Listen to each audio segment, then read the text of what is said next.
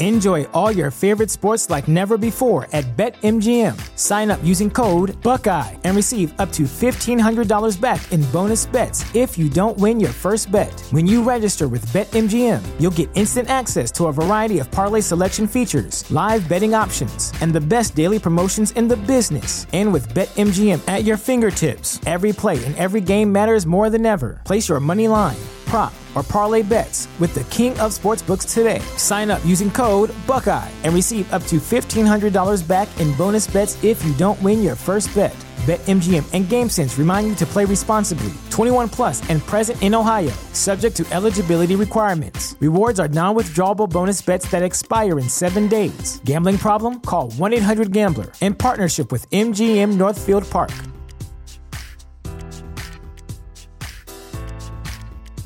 Support for this podcast and the following message come from Corient. Corient provides wealth management services centered around you. They focus on exceeding your expectations and simplifying your life. Corient has been helping high achievers just like you enjoy their lives more fully, preserve their wealth, and provide for the people, causes, and communities they care about. As one of the largest integrated fee only registered investment advisors in the U.S., Corient has deeply experienced teams in 23 strategic locations. Corient has extensive knowledge spanning the full spectrum of planning, investing, lending, and money management disciplines. Leverage Corient's exclusive network of experts to craft custom solutions designed to help you reach your financial goals, no matter how complex they may be. Real wealth requires real solutions. For more information, connect with a wealth advisor today at corient.com. That's C O R I E N T.com. Corient.com.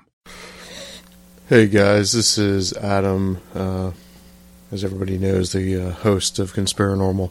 And I just want to come on real quick before the show, uh, before we get started with the interviews um, in this uh, week's installment.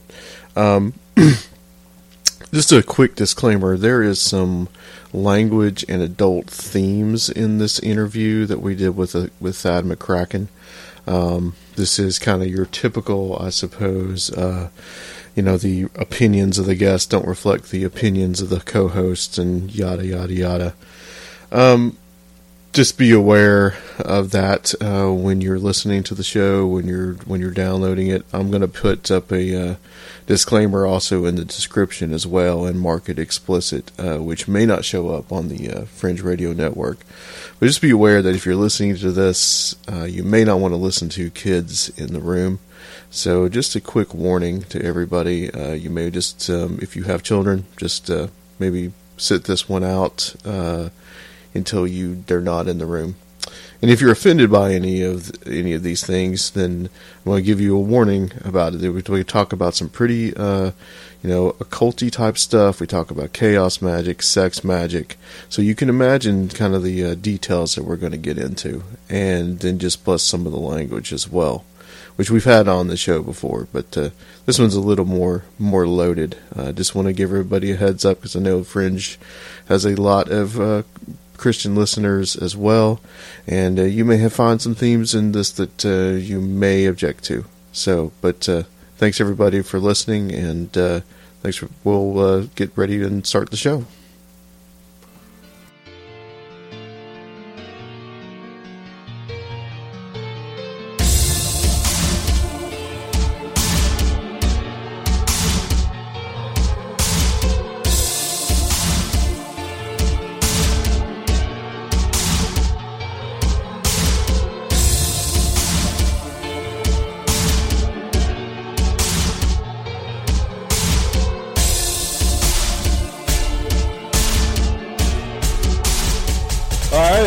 Back on Conspiranormal, and uh, it's been a couple of weeks. Uh, just uh, had some good um, response on the David Jacobs show. Want to thank him for coming on a couple of weeks ago. I've had like about, uh, I believe, like 1,200 something downloads on that show in the last couple of weeks, and uh, that's pretty awesome. That's uh, pretty good. And Luke, uh, how you doing, man? I'm all right. Uh, huffing and puffing a little bit, going up and down your stairs right. I put on a little hi- uh, winter hibernation weight. I got I got like a little winter like 15 going on right now. Yeah, exactly. Um, But uh, you had an interesting experience Yeah. not too long ago. Definitely an interesting break, uh, Thanksgiving break, because I was out uh, in Murfreesboro to see my brother, Travis, who we've had on the show before. Yep. Maybe second episode, third, something like that. Uh, Travis, I think, was here like the sixth episode or something like Oh, that. okay. Well, oh We've actually God. got yeah, it was it was a while ago. It was one of our first, and we've actually got him on the line here because you guys had like a like a UFO experience, and I really wanted to sit down and kind of talk about it with you too. Come in. Yeah. Uh, right. It, it, Zach is here. Oh my God! there he is. Uh, this is in real time. He finally made it with his like little tie dye cat T-shirt. but but yeah, it, it definitely seems like a UFO experience, bro. Uh, so I, I guess I'll start off because like I was the I was the first one to see it and I got his attention. So what happened was, um, you know, we went to Publix to go get some groceries, uh, groceries in quotes. Uh huh. but uh, we pulled back up to the house. Some of that Tennessee moonshine. I wish Publix doesn't sell that, bro. That's probably not a good thing to talk about when you're you talk about UFOs, Yeah, exactly. considering all the Lose- lose things all about. credibility. but uh, anyway, we we pull back um, up to his house, and I get out of the. Well, he gets out. He's headed toward the door, and I look out to my left, just glance at the sky, and I see this light that looks like an airplane light, and it's uh it's like slowly, very slowly traveling, going left a little bit, uh, just like an airplane would, but it wasn't blinking, right? Yeah. and so uh, I start to just say, you know, dismiss it. Oh, it's just an airplane or whatever. And but it, it just as I was about to look away, it starts falling from the sky vertically, Uh huh. uh, and it it starts falling several miles, and it's got this trail of fire behind it that must have been miles long because of the distance. And then, um, so it it falls several miles through the sky, and then it just stops. It turns back to blue again from the fire color. It hovers there for a minute, and then, or actually for about two or three seconds, and then it disappears. Okay. And Travis, uh, do you uh, like pretty much in agreement with what Luke saw, or did you see anything that was kind of different? Yeah, I'm, that's pretty much what I saw, except for um, to me it looked like it was a cigar shape. Um, and um, and it- it should be said too that I have kind of bad eyesight, and I don't wear glasses, Yeah. and he's got 20/20 eyesight. Okay. when I saw it falling, it was um, it, it was like a cigar shape, and it was falling at an angle. And, and like Luke said, I, I thought it was originally like a an airplane or something falling out of the sky, but we uh, ruled that out because there was uh, airplanes in the sky n- near it, and uh, the size of it was just you know uh, much larger. Uh, so it, Right. When it was falling, it started it's falling at an angle, kind of tilted, and then, as Luke said, when it stopped, it it fixed its orientation where it was, you know, level horizontally uh, before it disappeared. Oh wow. So, uh, this is in the kind of like the Murfreesboro area, right? And that's anybody's not familiar. We're in Nashville. All our people that are listening, like other parts of the country in Tennessee, or the or in the world, um, you know, Nashville is kind of like in the center of the state of Tennessee, and you've got Murfreesboro, which is like about thirty about thirty miles to the south. Southeast. Yeah, Yeah. southeast. Yeah. And so, uh, other people have seen. Have other people seen this? Yeah, like, I, in Murfreesboro. I got online and looked uh, a few days later. Uh, two people have reported it to uh, MUFON, I think it's called. Uh, Right. uh, a website for um, uh, people that see UFOs. Uh, and, and in their remarks, people had uh, made comments that they also saw it, and they described it pretty much exactly what we saw. So, I mean, it's I counted up how many people that was, and I estimated somewhere between 15 to 20 people. How far back did some of the reports go? Well, there, uh, there's if you look up Murfreesboro UFOs, there's a, a lot of Mhm. reports uh, around Murfreesboro. I, I think somewhere around 20, 15, 20, some about the same amount. Uh, and there's several in this whole area all around. And actually, I found another one that um, someone else that saw cigar-shaped uh, UFOs. Is, is anybody like you guys think that like possibility that it could be something else? Now, I mean, my original thought was, you know, I, I just wanted to dismiss it as a comet, but since he Mhm. could see the cigar shape inside the flames, you know, I couldn't see that. Right. and he did. He saw the shape, and he, like he said, it was falling in a diagonal uh, orientation, and then when it stopped, it, it corrected itself to be in alignment, you know, with the horizon. Yeah, uh, the, flat, the, no. the only way I could explain it being uh, something other than UFO is that it would be space debris. But uh, the, the tra- trajectory and the way it was falling uh, wouldn't, you know, it, it, it's different than I, I think space debris would be. And also, it was kind of moving slower, uh, and, and it was extremely large. And then there was no Yeah. reports of anything, any crash, or I mean, there was nothing. Uh, and where we lost sight of it on the horizon, uh, it wouldn't have hit a hill or something that exploded and disappeared. I mean, it um, it, It was, was still in the sky. sky. Yeah, Yeah. So it just kind of was hovering there in the sky for a little while.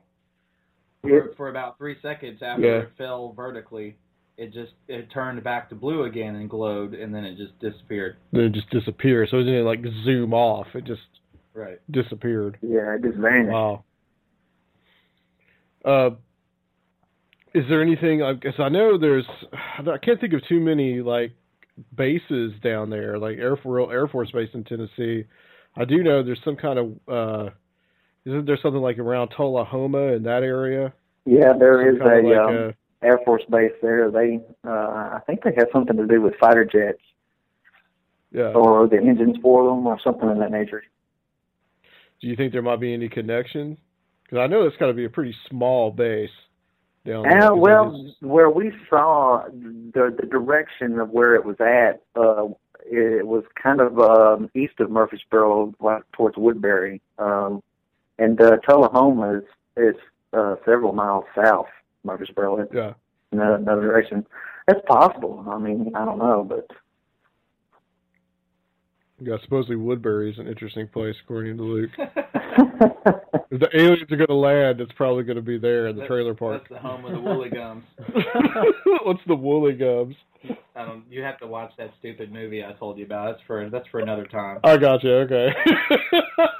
Thought I would ask. Yeah, go go watch the White River Kid. Oh, okay.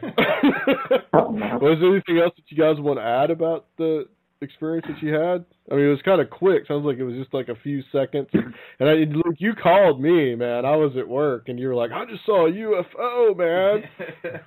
yeah, I, I mean it. It it uh it had us both riled up because you know we don't we don't usually get to see anything like that, and we're both very logical and you know assessing Right. people of like everything that we Yeah. see, and we always apply science to e- everything, you know, and Yeah. um so actually getting to see and experience something is it was pretty uh pretty jarring, you know. Yeah, yeah, I've that's pretty never, crazy. I'd, never I'd like to seen see anything something like that.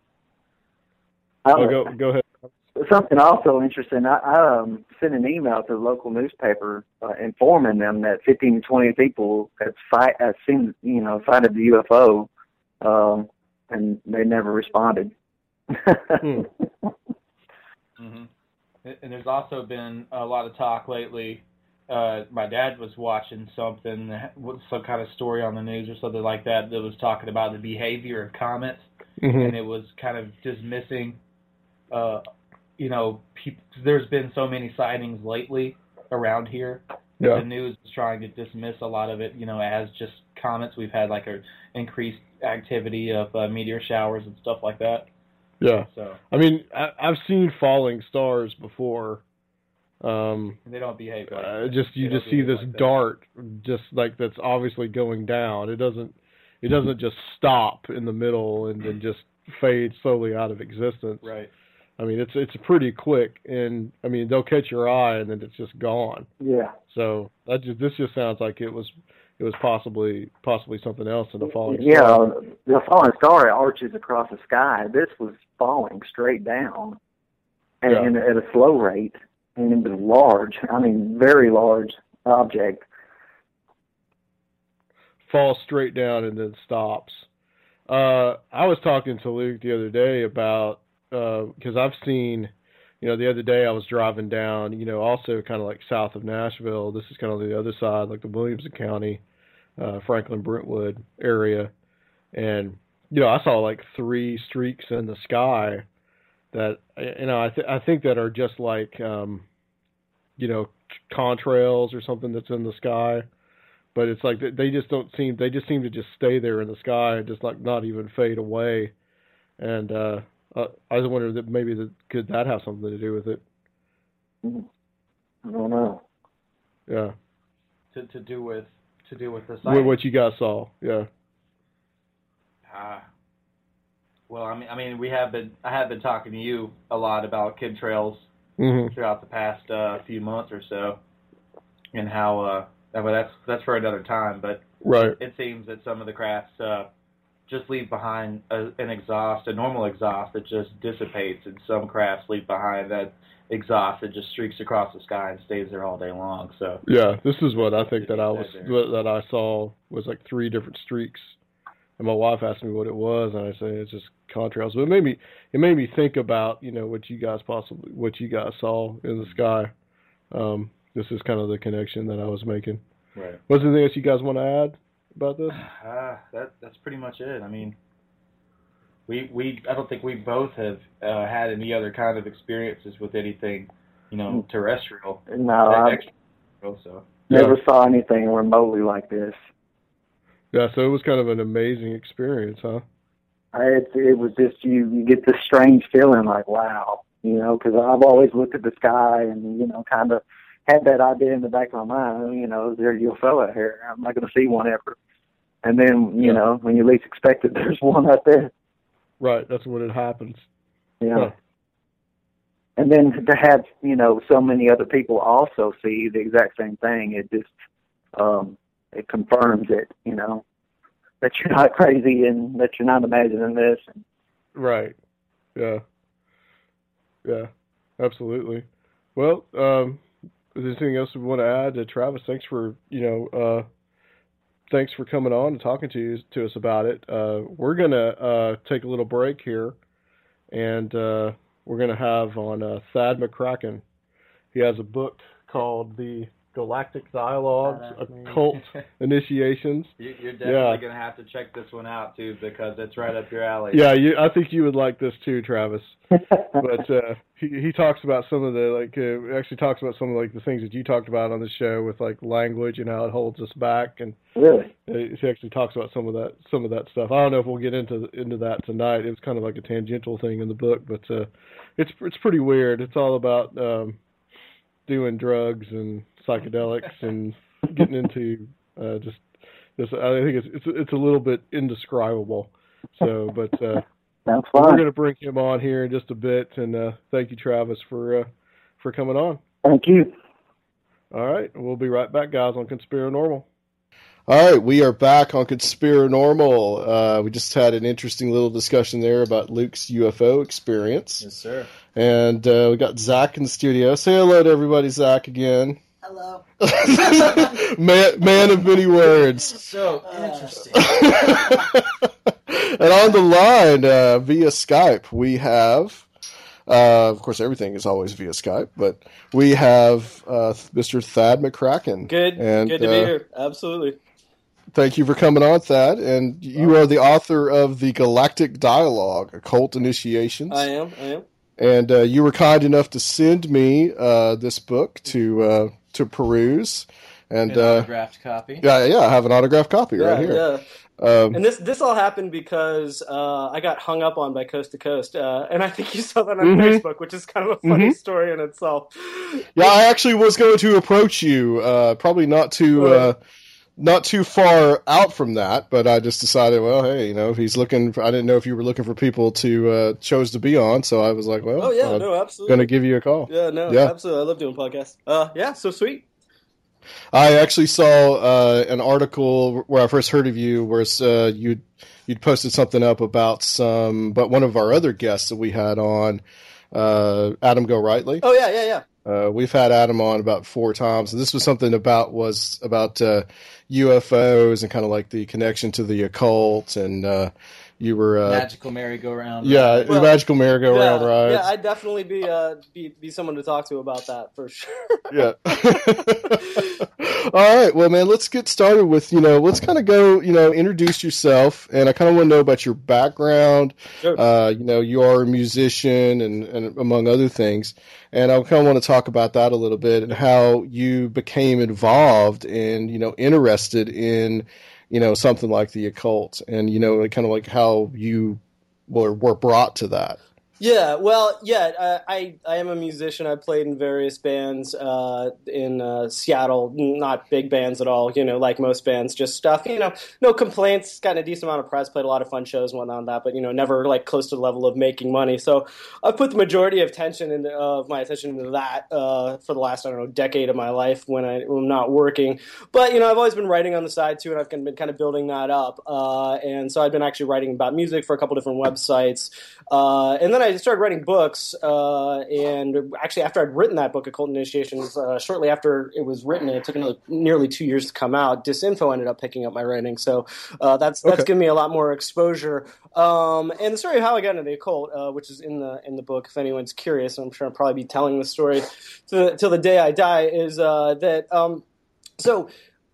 At a young age, I had a very. I'm just one of those people, and I, I couldn't entirely, explain. Well, I mean, I guess I can now, uh, but I just have a really, really strong reaction to psychedelic drugs, and not and not DMT or ayahuasca. Uh, you know, basically just LSD and mushrooms. And I started. I tried mushrooms for the first time when I was like 18, and I'm just one of those kind of people who was such an intense, profound experience. And on a couple levels, one is that I, I just, I mean, a lot of people that I talk to that you know say take LSD or or say mushrooms don't even you know get visuals. I get the absolute craziest visuals in the history of the universe, and it's more than just visuals. It's like kind of staring into rapidly mutating transcendent art and there's you know a sound to it and more than that there's almost a level of communication that's going on and that's always been the vibe that i've gotten and so because of that and what's fascinating is because people talk about anomalous phenomena like psychedelics and how do we study that and i can say behavior as i've always pointed out it, it's just ridiculous in the, the, the bias and superstition we have against supposed you know shamanic or, or just any kind of internal state of consciousness and the reality of those things. You know uh, but it's really easy to track behavior, you know, uh, and behavior is a physical thing. And not only that, when we study drugs, particularly psychoactive drugs, that's how we study them a lot of the time by changing people's medical combinations and ha- having them reporting. Uh, and so, Yeah. and so we, we look at psychedelics like we can't do the exact same thing with those drugs, and yet we absolutely can. And not just psychedelics, but, but other experiences, uh, you know, uh, like say astral projection, which I tried later, and I'll get to in a second. Uh, Okay. And so, because of psychedelics, I went from a person that you know was interested in, in rock bands and, and normal stuff. You know, I'm honestly somewhat of a jock, like really normal stuff, like drinking beer. You know, I'm obsessed with sports and stuff like that. And right after I took mushrooms, I instantly became somebody that was obsessed with alternative spirituality. Like, and you know, this is a verifiable, testable thing, which is why I said behavior is a very measurable thing. You know, I started reading all kinds of books about UFOs, weirdly enough. Um, uh, remote viewing, uh, Carlos Castaneda, and you know shamanism and stuff like that. And that introduced me to the concept that I wasn't, you know, the only. Per- not only that, but '60s counterculture. I read a lot of books about that stuff. Just a lot of stuff. It's kind of like a private area of study, just to really explain to me uh, what the fuck was going on. And and I eventually went to psychology and tried to study this in school uh, at Ohio State, and re- basically ran into the fact that you can't really study this shit in the universities right now because of things like the drug war. Not only that, just the religious, uh, puritanical kind of bias on our culture. So with all those, um, so because of psychedelic drugs, uh, I, you know, trying to explain these things to my parents. I know my it's, it's interesting that my dad actually gave me uh, got me into Castaneda because you know Castaneda was passed off as legit sociology in the day back in the day, and I think my dad, you know, being more from an academic type, looked at you know that there was maybe some legitimacy there because you know he was a legit sociologist or whatever. But you know, Cast, Yeah, Ca- the 60s and 70s, yeah. well, both my parents went to went to uh, Berkeley in the '60s, and neither one of them Okay. like touched acid. I think my dad like smoked pot a few times. You know, they were squares essentially. But Gotcha. uh, uh, yeah, despite being Berkeley in the '60s, so you know they weren't entirely unprepared for the idea that they would have a kid who would blow his mind on psychedelic drugs. Like when I'm telling about this stuff, you know, them about this stuff, it wasn't like, oh, that's crazy. Obviously, they grew up around the '60s counterculture. They understood this was a thing that happens. Um, so so yeah, my dad gave me Castaneda, and then my mom gave me Robert Monroe, uh, who is an astral projection, and um, the first and astral projection is some really weird ass shit. And when people talk about alien abduction uh, uh, phenomenon, uh, even pr- Yeah. prominent scientists, even Carl Sagan, say would even say attribute it to sleep paralysis. Now, the thing about astral projection is you're intentionally inducing a sleep paralysis state and then trying to roll out of your body when you're doing that, and it leads to these incredibly bizarre experiences. Uh, and and those experiences were so strange to me that uh, I actually stopped the practice. I started having kind of basic classic incubus succubus type experiences except what's Okay. even stranger about that is these experiences were like incubus succubus but there was almost like two levels it's like these things were controlling my dreams and then i would pull out of my dream and all of a sudden there'd be this other level of like sleep paralysis reality where there was an entity connected to me so like in the sexual experience this entity was actually merging with my spirit and it was actually taking control of my conscious experience of the dream. Now, this isn't something that Robert Monroe ever talked about. You know, I didn't read about this in astral projection. So basically, I tried astral projection and it had really weird effects, but not actually the effects that Monroe was talking about. It led to these kind of incubus, suction, succubus type experiences. So I had these experiences, then I went through basically a 10 year period of my life where I was in complete denial about the reality of what had happened to me. I just, you know, and, and, and it's the rational, it's the your upbringing, the way you've been conditioned by your culture. You're supposed to think that this stuff is not real, and yet the, the experience was so profound. I knew that there was more to that, but you want to fit into society, so you don't want to. Um, you know, you, you can I mean, you can barely talk about these things. It's so weird and so out of the ordinary for most people that you know I'm on a you know a podcast talking about it right now. But honestly, throughout my day day to day life, the odds that I would be telling a story like this to like anyone I know is pretty much zero. You know, I just I just went to Thanksgiving Yeah. with my family. You know, we didn't go into this stuff. Uh, although it, I, I will say it has come up before because you know bizarrely synchronous uh, take. I have a brother, a step brother who actually lives in Peru now. So every now every now and again that comes up, and he actually pursues like ayahuasca shamanism. So yeah, two people in the same family. So anyways, so I went through about a decade where I was in denial about the reality of this stuff, and then one day uh, when I was at a really low moment in my life, which is weird because a lot of spiritual transformations, when you look at this, happen in these very low moments uh, of of one's life. And so yeah, I mean, I was just kind of like drinking myself to death. It was one of the first times I'd been like unemployed. I I was uh, collecting unemployment for a while, and you know, I, as a result of the astral projection or whatever, whatever I had contacted. Uh, oh, and it should be noted that I discontinued astral projection. Like I tried this, and so I even recommend people, you know, like people to try it today. But I always have to. I also have to point out, like these some of these experiences that I had were utterly terrifying, and because of that, I stopped doing it. Like I haven't intentionally like listened to Robert Monroe's tapes and tried to astral project for a long time now, and yet Well, what would what would happen to you in one of those experiences? Oh well, yeah, I could talk about one of them. Uh, one of them in particular. Uh, uh, I was just thinking about this today uh, because, uh, weirdly enough, I, I now because of disinfo, a lot of people. Somebody emailed me today, so I get a lot of people emailing me talking about you know weird experiences because you know we're, we're programmed as a culture again not to talk about this stuff, which is part of the problem. We're supposed to you know feel like you know you're ashamed, you're crazy, and yet so many people have these type of experiences, and you know they don't talk about them, and they have no one to talk about. So. I, I, I was in that situation, yeah, pre-internet. So in college, um, I was dating this girl, and it was weird because this spirit, whatever, seemed to be associated with this particular girl, and it was it was like a sci-fi, like uh, you know, it's like I wish I could replicate it if it didn't get terrifying because it was a sex dream where the person that I was having sex with would conform to anyone that I wanted. You know, like I Okay. want you to look like this, and you know, you'd morph into it's like holodeck morph porn. You know, such and this is what was happening. So I was having, and this like thing was trying to please me. It's like okay, I will turn into what the form. So I went through a couple variations, and then I asked it to be this friend of this girl that I was sleeping with at the time. And the only reason I did that is because I was at a party where this girl got so drunk that she just got naked. So it like implanted the sex fantasy in my mind. And when I brought up the idea of her turning into that girl, the spirit became infuriated and just became like very angry with me. And I and so then it went back into the kind of uh, uh, uh, a liminal state between sleep paralysis. Actually, I'm sorry. What happened is, yeah, she got infuriated, and then the spirit form said, "I am trying to buy you," or something to that effect. And when it said that it was trying to buy me, that the concept of being of this ownership, like I am trying to buy you, creeped me out to such an extent that I pulled out into the sleep paralysis state. In the sleep paralysis state, this girl was there uh, or whatever it was, the morphing, you know, uh, a sex fantasy creature was there, and it was kind of like sucking on my nipples too. And, and, in this state, it feels like there's someone right next to you sucking on your nipples and like making out with you. Yeah.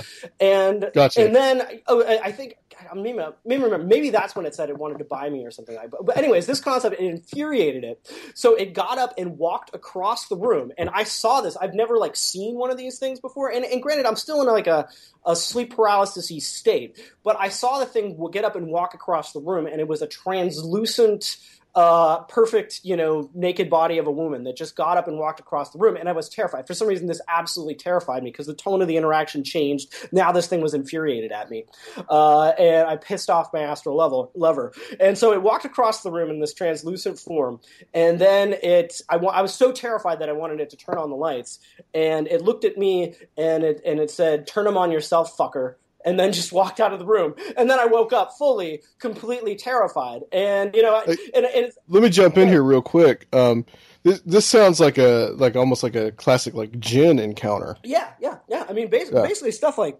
yeah, no, absolutely. And as we have these legends of incubus and succubus, you know, throughout history, and we look at these just like a lot of spiritual phenomenon as oh, you know, that's just some crazy, you know, thing that people just made up. You know, it's just a fairy tale and whatnot. No, and it's actually based on experiences that people have.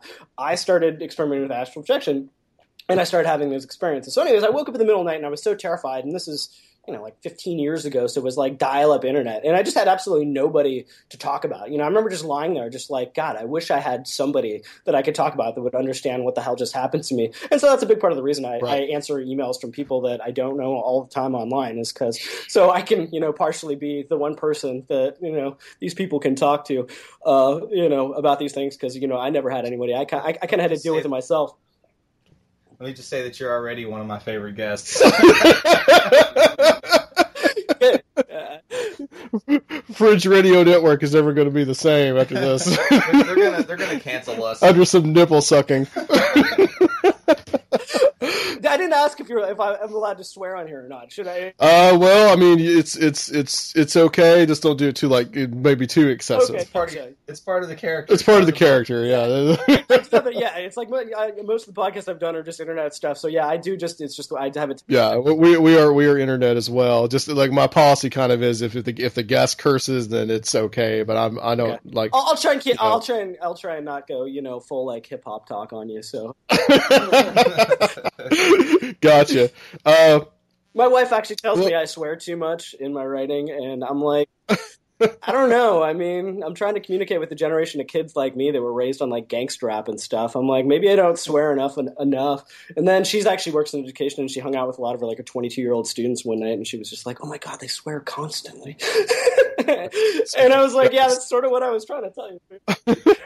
well, what I want to ask you is to get into. Um, you know, I saw a video that you posted not too long ago, and uh, something that I, I got until I saw this video uh, that you did that I never had really heard about was you said something about weed based and sex based chaos magic. Yes, yes. I had never heard of chaos magic, and of course, we're talking magic with a K. Yes, um, I never heard this term before, and then I started, you know, seeing some other things that you had posted. A couple of other people posted on Facebook about actors or celebrities, actors, that, celebrities, ganja baiting, yeah, that uh, had uh, practiced uh, chaos magic. And what exactly is chaos magic? Well, chaos. And then you also talk about sigil magic I, as I well. I heard that term, yes. ganja baiting. Ganja, ganja I don't know if I coined that term or not. I, I, started using that uh, a while ago to describe it. So yeah.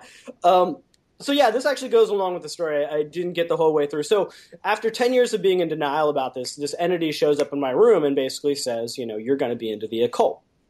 Okay. You know, and it kind of snapped its fingers and just made me and, instantaneously. And the, the, weird thing is, it, it, like unhypnotized me essentially. It clapped two times and like woke me up. So then after that, and that was part of it. It was like one, I realized that I was denying that I had these abilities that most people don't really have, and that I could use these things to my advantage rather than being kind of like afraid of them or just wanting to fit into society. And something snapped, and at that point, I became, you know, a sorcerer, or a mystic, or a witch, or a warlock, or whatever the whatever the whatever the f you want to call it, you know. and, and, believe me, the hardest person to accept what, uh, about that was me. And so the answer to the question of why I trip balls so much, why I have the most bizarre, vivid hallucinations is essentially because you know I, I that was you know I was called to be uh, you know a, a, mystic or or whatever you want to call it, or a magician with a K.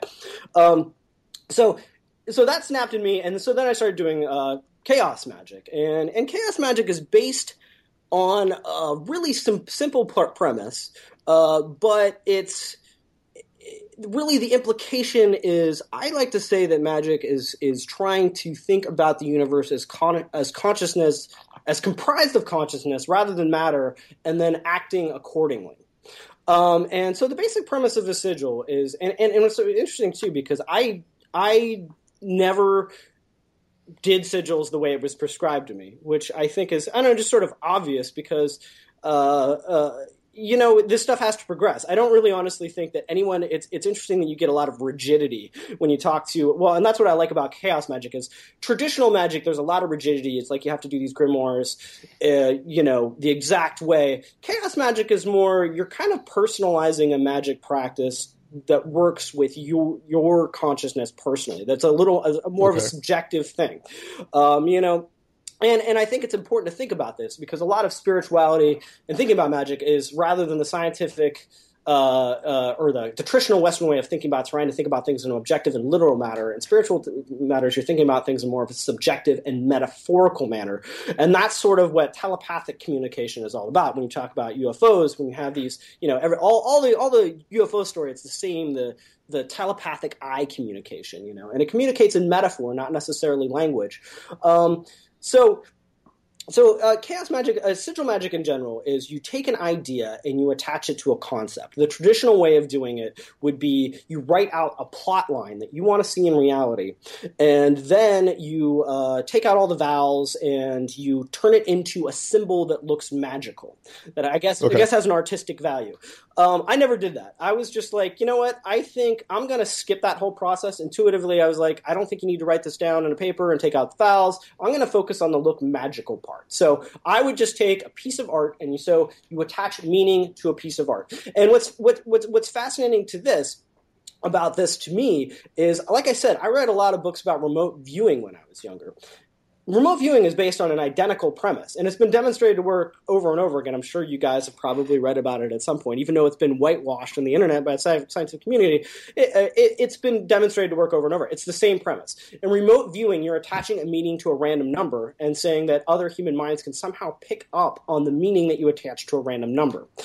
Yeah, that makes sense. right. Sigil magic is your attack, and this is part of what appealed to me. Of course, I had to be forced into it by this other entity, and it should be noted that I did, in fact, read stuff about this in fact, I read the Disinfo Book of Lies that they put out, uh, uh, and you know, I, I, I because of uh, an interview that Grant Morrison did, I started reading about magic, but I didn't have the balls to try it until this entity kind of unhypnotized me and made me, like forced me, you know, pushed me into the pool essentially. So you're attaching a meaning to an object, and then you're creating a higher state, a higher state of consciousness and of course, I would always say, and I don't see a lot of this in other, you know, uh, magic texts, is that the easiest way to create a higher state of consciousness is by weed. Uh, I happen to live in Seattle. Weed's legal now, so it, it's weird that I don't. I think more people aren't talking about the meditative properties of weed. And so you induce a higher state of consciousness uh, uh with weed, and then uh, you you attach a plot line you want to see in reality, pick a symbol that represents that plot line, and then it's a bunch of inner visualization exercises. So, but you're supposed to do this when you're a heightened state of consciousness.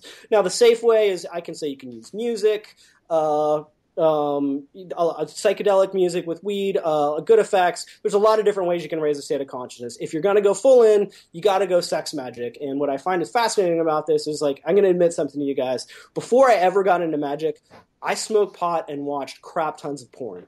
So Gotcha. you know, it, I think most people are uncomfortable. So it's this weird thing where like you know we're all uptight about sex, and I can say personally that is why I didn't try it because growing you know growing up in in you know Ohio and you know being a somewhat normal guy, you're just raised with this machismo thing. Like when you're having sex, you're thinking about tits. You know, you're thinking about pussy. You're not thinking about or or men if you're a gay guy. You're thinking about sex when you're having sex. You're not thinking about other things than sex. And so that's what you're doing inner visualization. You're visualizing the symbol that you want to see manifest of the plot that represents the plot line you want to see manifest in reality. And you're doing this in a heightened sexual state, a stoned sexual state. And what you're supposed to then do is at the height of orgasm, project that sigil into the ether. Um, Right. And so you're kind of like tapping this image into a in, into a psychic grid. Uh, and, and you know, like I said, this is not an idea uh, that, that generally attributed to uh, the, the sigil concept to Austin Osman Spare, who was an, uh, an artist occultist in England, uh, you know, uh, 100, 100, 100 years ago, uh, roughly at this point. And I believe Crowley was big into sex magic. Crowley I was big into sex that part of it. Yeah. yeah. And Crowley did it differently, which is actually part of the reason I never stuck to the strict sigil protocol, uh, is because I Crowley. I read a thing where a biography of Crowley, and I must say I don't.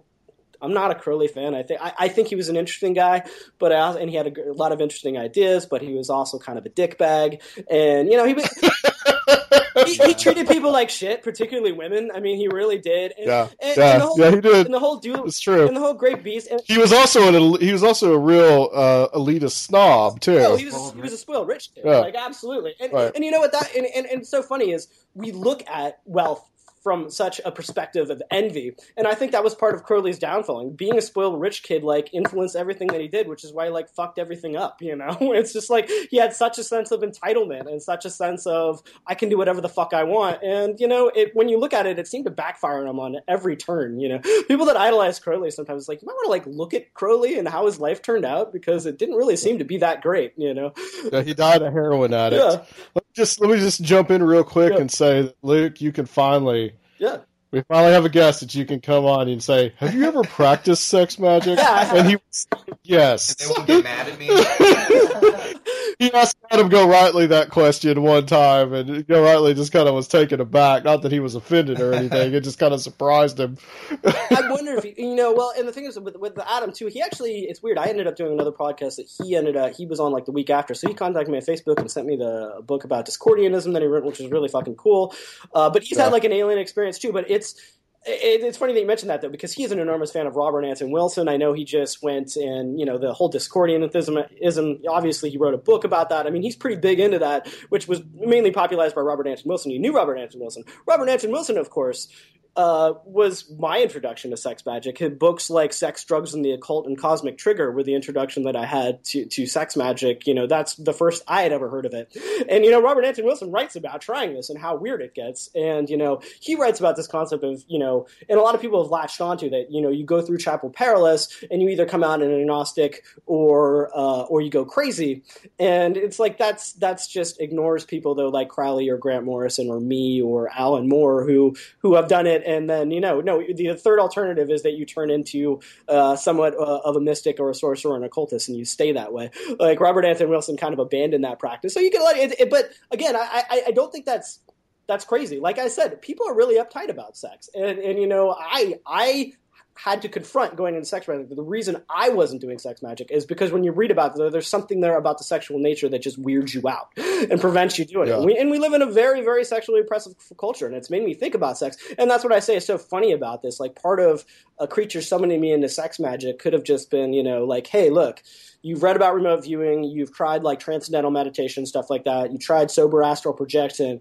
Uh, you know, you smoke pot and watch porn all the fucking time, anyways. Like, you know, why not do something that goes more with your lifestyle? How about how about sex magic? You know, uh, sorry, my jaw. Well, let me say this: where where you are, I think in, in Seattle on the West Coast, you know, especially like you know, uh, I, I'd say that you know it's a little more comfortable to maybe talk and, and about those kind of things. No, where we are in Tennessee, it's a little, it's, it's a little, you know, you would you couldn't talk about like maybe the three of us in this room here could talk about it amongst our, each Well, other, there- but there's a there's a small um, undercurrent of people that go to all of these like chill EDM shows and stuff like that, and Yeah. and, and they'll totally, un- you know, they'll be like, yeah, yeah, yeah, and they'll they'll totally vibe with it. But every, everybody else, no. Well, you know, as Not I so said, guys, like I am on- like don't don't think that everybody on the West Coast is as fre- as freaking weird as me. Like, no, that's like no. Trust me, I, like, I'm the only one talking about this this stuff out here, as far as I can tell. You know, and, Yeah. So and I will say, I suppose when you're at your job, you know, it's like a little hard. You know, Yeah. you talk I about will this say kind of even. Grant Morrison and Alan Moore. I mean, like those guys kind of skirt around it. You know, they're you know like when you ask about the sex magic part, you know, Grant will say something like, "Oh, well, you know, that's the fun part," but they don't really go that deep into it because I think we're really uptight about sex. And, and what's interesting about that, you're in Tennessee, right? It's the influence of religion on our culture still to this day.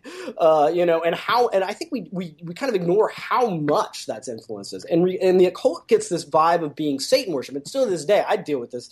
Uh, I mean, constantly. It's like I, I don't tell very many people that I'm into the occult because there's an instant connotation there. If someone would ask, I might say astral projection. Well, and it depends on who. It depends. On, you know, if I'm if I'm, if I'm trying to impress like you know guys in a, in a metal band or like a death metal band or something, or like mus- mus- musicians or archetypes, I'll say occult. Yeah, absolutely, because it's trendy. And part of the reason I call myself the occultist and refer to that is because yeah, I mean I could say you know new agey or whatever, but you know yeah, the occult's trendy right now for some reason, but not really that trendy. And most of the people that you know adopt an image of it really haven't actually tried any of the stuff and and, and so there there's definitely that but anyways what's fascinating though, um, one of the weirder things about getting the occult is realizing the idea that there's there's these dualities in life and the concept of like weed-based sex magic or, or just you know the occult in general it's slandered by it's been slandered by the church for so many years as being satan worship and it's pretty much telling you the exact opposite of what the church is telling you. When you look at religion,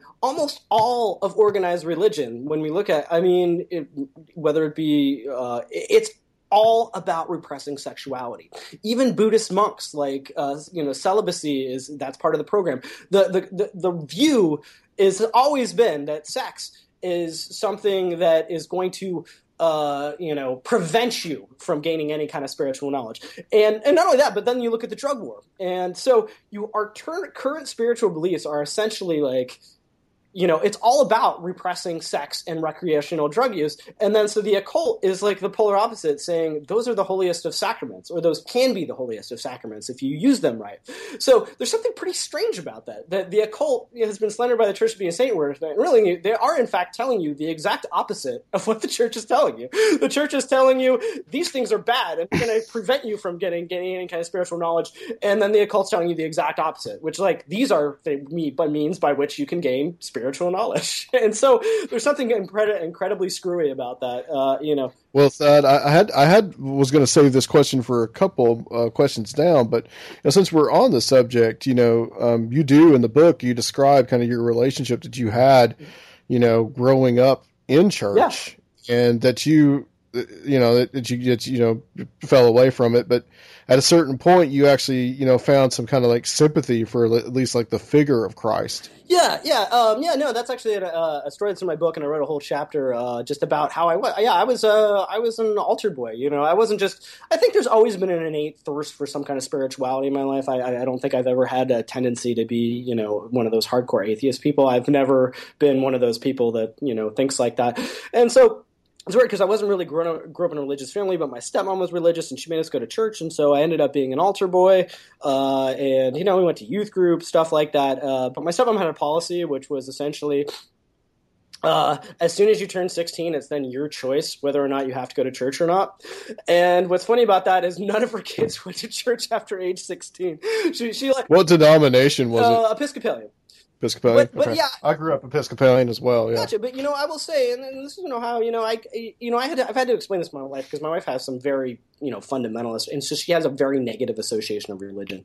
And I, you know, when I went to church as a kid, it, it seemed like the most normal thing in the universe. You know, I, I didn't go to a church where people were telling me that like homosexuality or abortion was wrong or or anything like that. So it was it was really just a very normal thing. And and I think I addressed this in the book too. Which is funny is I didn't actually mind going into church as a kid, and part of the reason is that there was cute girls there, and you know, like Yeah. again, it's just like, and, and it's so funny. But Luke's nodding his head right That- now. that's, that's my only reason Yeah. for going too. no, I mean that was it. As a kid, I was like, "There's some hotties there," you know. It's like that's that. That's why I didn't mind. I didn't mind going to youth group because there were some cute girls for like uh, other schools that you know that that you, you wouldn't see. And uh, so yeah, no. That, so so it's, it's pretty interesting. Again, the repression of sexuality, and yet the reason, as a kid, even before I even understood that that was that was like the reason I liked church is because it was like an excuse to you know uh, check, out, check out girls, even though I really didn't know how to you know talk my way into their pants at that Right. point in my life. But uh, but so so anyways yeah so in the book i do talk about it. i did have an experience so i was actually kicked out of a band at one point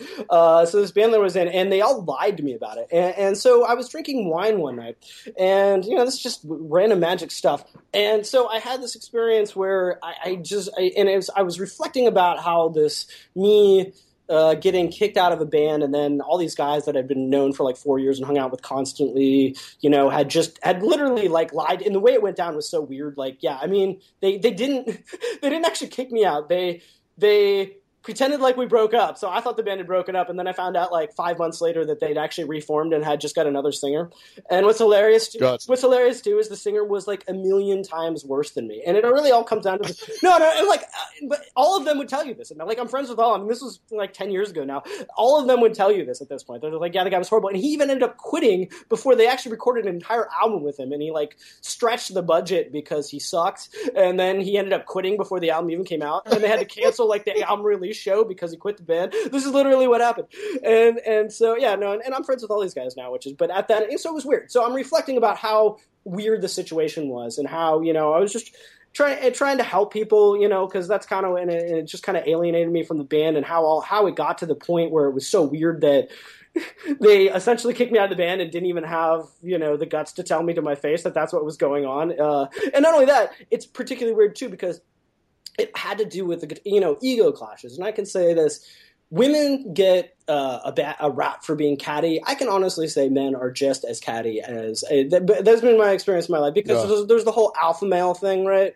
And, and and and and I'm just one of those guys. I have a pretty strong personality. You know, I'm a pretty weird weird dude. And and so i've definitely run into a lot of situations in my life where there's the guy that is just not you know it's like a basketball team you know? It's like one guy wants to be the star and you know it's like they're just not comfortable with you as long as you're around because then there's this weird i want to be the alpha male and and, and what's so funny about that is i've never really had that desire. So anyways this whole thing is I actually play, yeah, I mean, I'm a really good guitar player, and I was the best guitar player in that band, and like, you can listen to my other stuff, and I didn't play any guitar in that band, because when I joined, they were just looking for a vocalist, and that's why they kicked me out of the band, is because the guitar player, rather than entertaining the idea of, like, after two records, me starting to play guitar, would rather, Yeah. like, go about, so it was really weird. So like, I got kicked out of a band in a really weird way.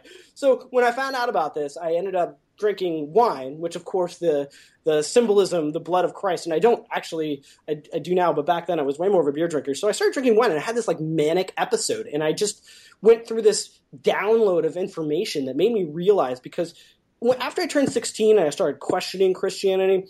Um, you know, there's a lot of things that just don't really add up about Christianity, you know, and I and and so I kind of went back in the faith, and of course this was the '90s too, and I always have to point this out when I'm telling the story about being anti-religion because it's you know I, there maybe should be more bands, but you know back in the day like there was there was bands like Nine Inch Nails and Ministry and Tool who were you know making millions of dollars making these angry anti-religious songs, you know, Right. uh, and, and so Right. you know that fed on me. I love that music. Like I was I was like the guy that the 90s teen angst thing was trying to mark to i mean i was definitely at the spiritual edge but like all that stuff like worked on me and it and there was a level of negativity to it because you know you know even i after i played that metal band for years when you you know when you really focus on stuff that pisses you off all the time and i did the singing in a metal band for years it it's this weird effect where that's not really that great for your mental health you know I understand that completely because there's been time. I mean, I've I've been listening to death metal since 14, and there's there's been times where I had to quit.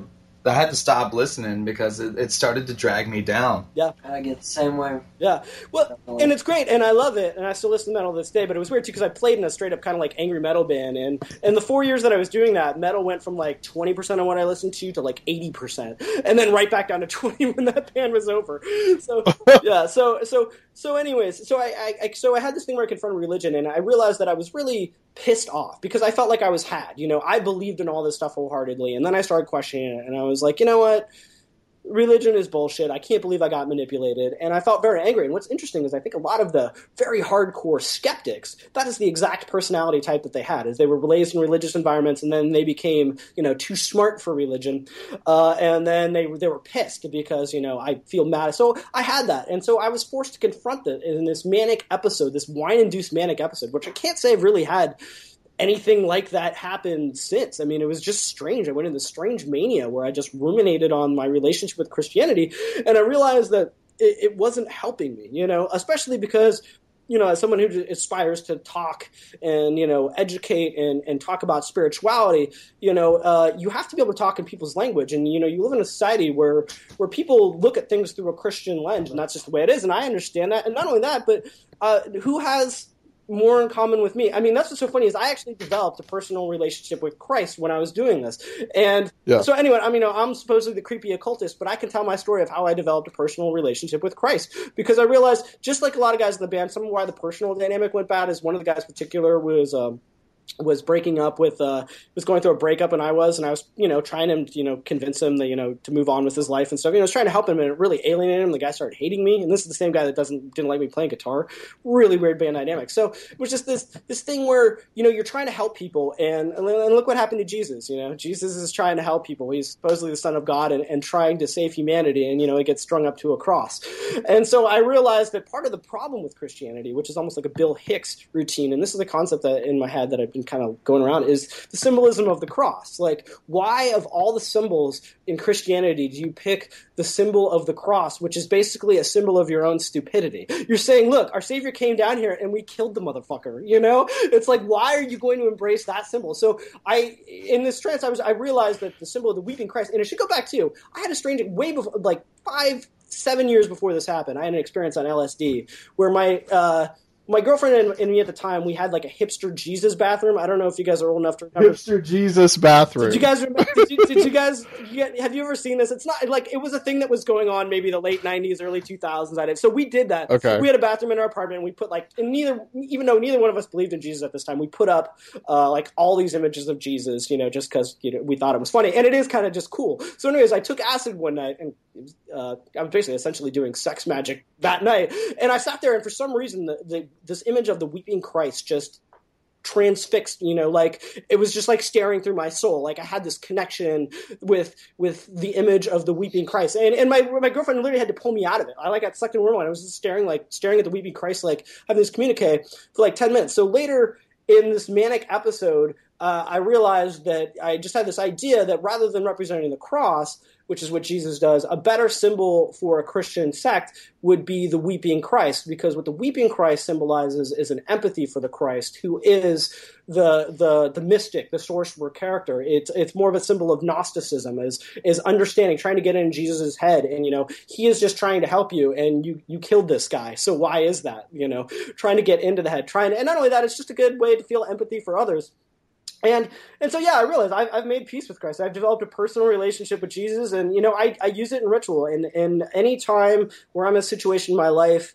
and that's what I realized too is like uh, whether you want to believe that Jesus was real or not, uh, he is. I mean, everybody knows the story, and it's interesting that we live in a society where we we think about things in these objective, literal ways, but like real. And you know, I can be in a crowded bar and I don't know any of these people, and these people are real. Saturn is a planet that's millions of miles away, or I don't know how many miles away, but nobody can, nobody's ever even going to, no human is ever going to experience that, and we consider that real. And yet, the story of Jesus is a story that was, we all know, we talk about it, we all know the story. So whether or not he's a person or not, uh, is is sort of relevant. He's a powerful concept, and you know it was something that I that could be used to my advantage. And I have a good knowledge of it. I've read, the, I've basically read the entire Bible. We, I went to uh, you know, and I'm, and I'm, glad I did in retrospect. Not only that, but I also associate with Jesus. That was another part. It was this in this manic state that I was in. There was this sense of the divine light, what people talk about in near death experiences, and you know, this all forgiving, all loving divine light.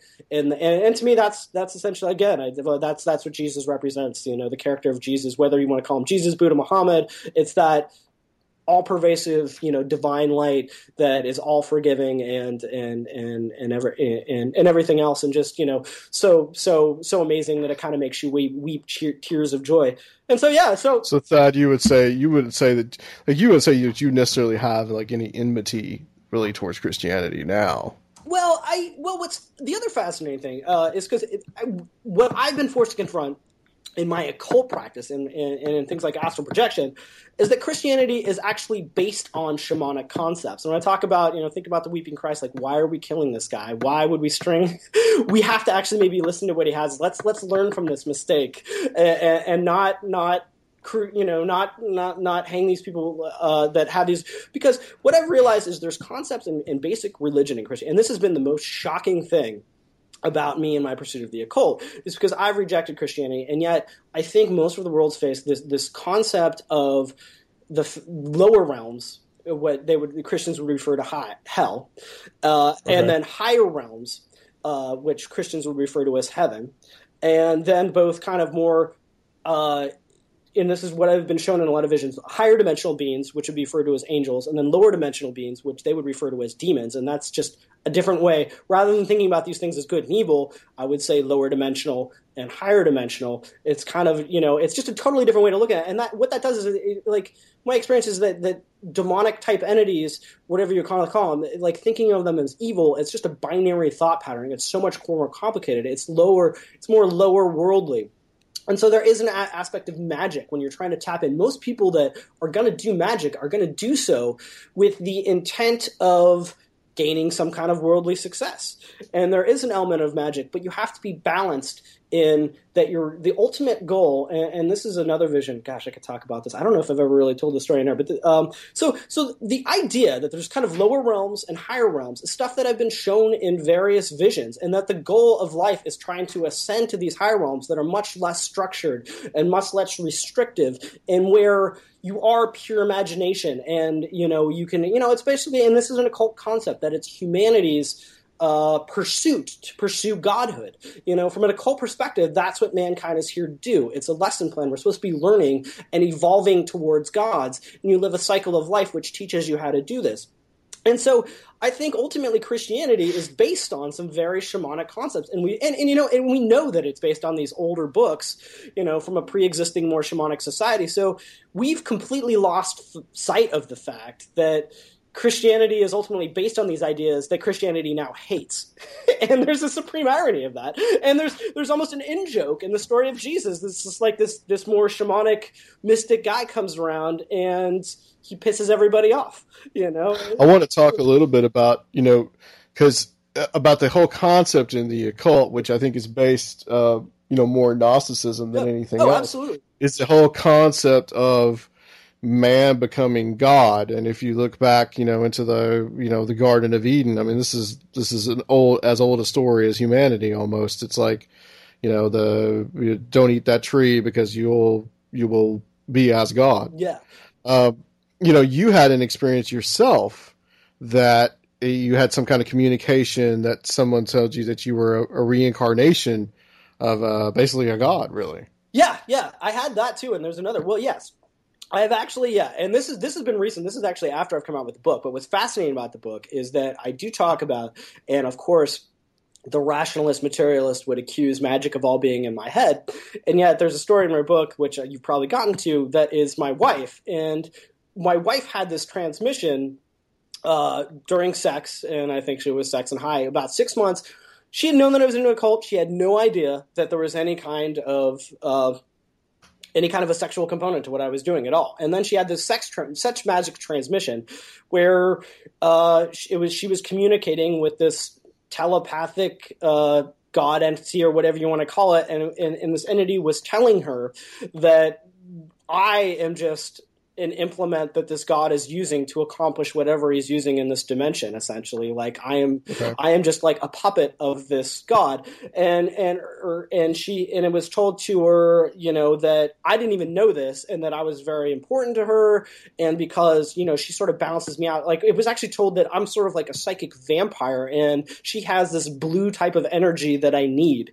And so weirdly enough in the sex magic i'm sort of like feeding off those. And what's you know this sounds crazy, but my wife and I are actually like that. She is, you know, when I met her, I was probably a little too much of a slacker. She was probably a little too uptight. We kind of balanced each other out. I've become more disciplined. She's become a little more, uh, you know, you know, she was too nerdy. I was kind of too angry and bitter and and and uptight, or not uptight, but you know, a little bit too much of a slacker. So we kind of balanced. So there's this tr- transmission, and yes, recently, and actually right after 2012.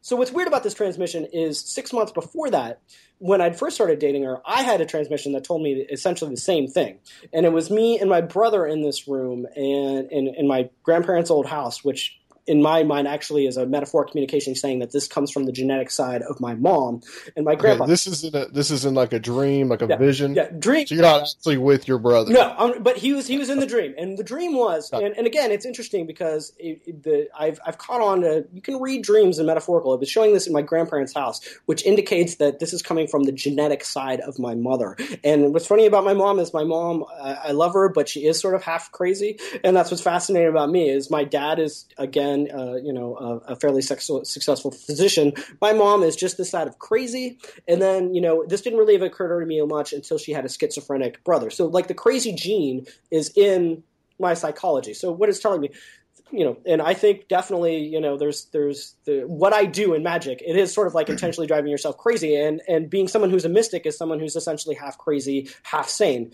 That's kind of what a mystic and or a shaman is. So it's telling me this, and my brother is there, and my brother said.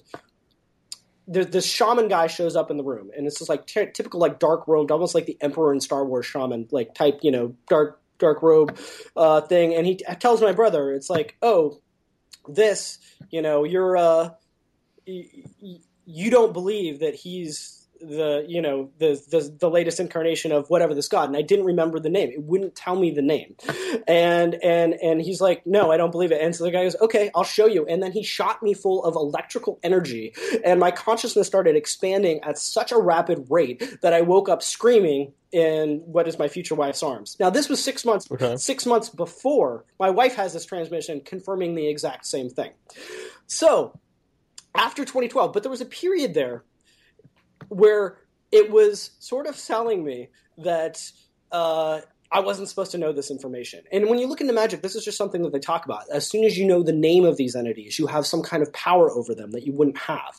So up until 2012, I had various visions telling me like. I'm not supposed to know this, and I pulled out of the dream with the first dream that I had with that impression that I like I, this is something I'm not supposed to know what this is, and I tried to remember, and the best I could remember uh, is there's uh, Fantômas who did a cover of the song from The Omen, so it was like Satani is the refrain, right? I know, and this is this is insane. So that's the best I could remember. So after 2012, pretty much right afterwards, I am told in a dream that, or maybe it was a meditative state, that it, it was Beelzebub.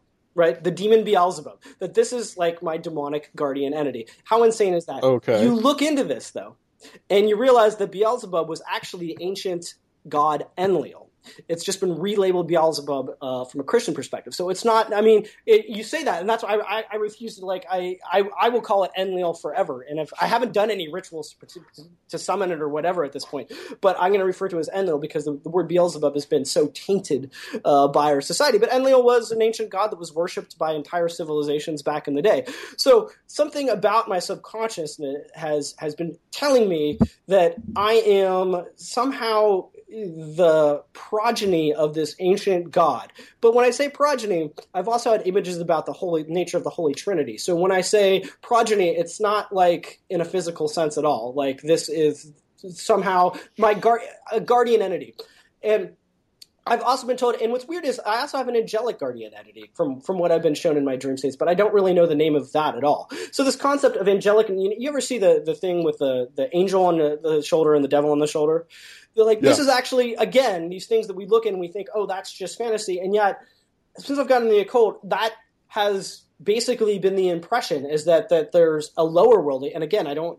The, the term demonic has been tainted so much. You have a lower, worldly guardian entity, and this lower worldly guardian entity helps you with shit that applies here in the lower realms. And then you have the higher worldly entity, and the higher worldly entity is showing you how to ascend to the higher realms. And you need both of these things to be balanced. So, you know, I think really to really exist in the society. society. So essentially, this it's showing me. So what I've been shown is that my guardian entity is Enlil.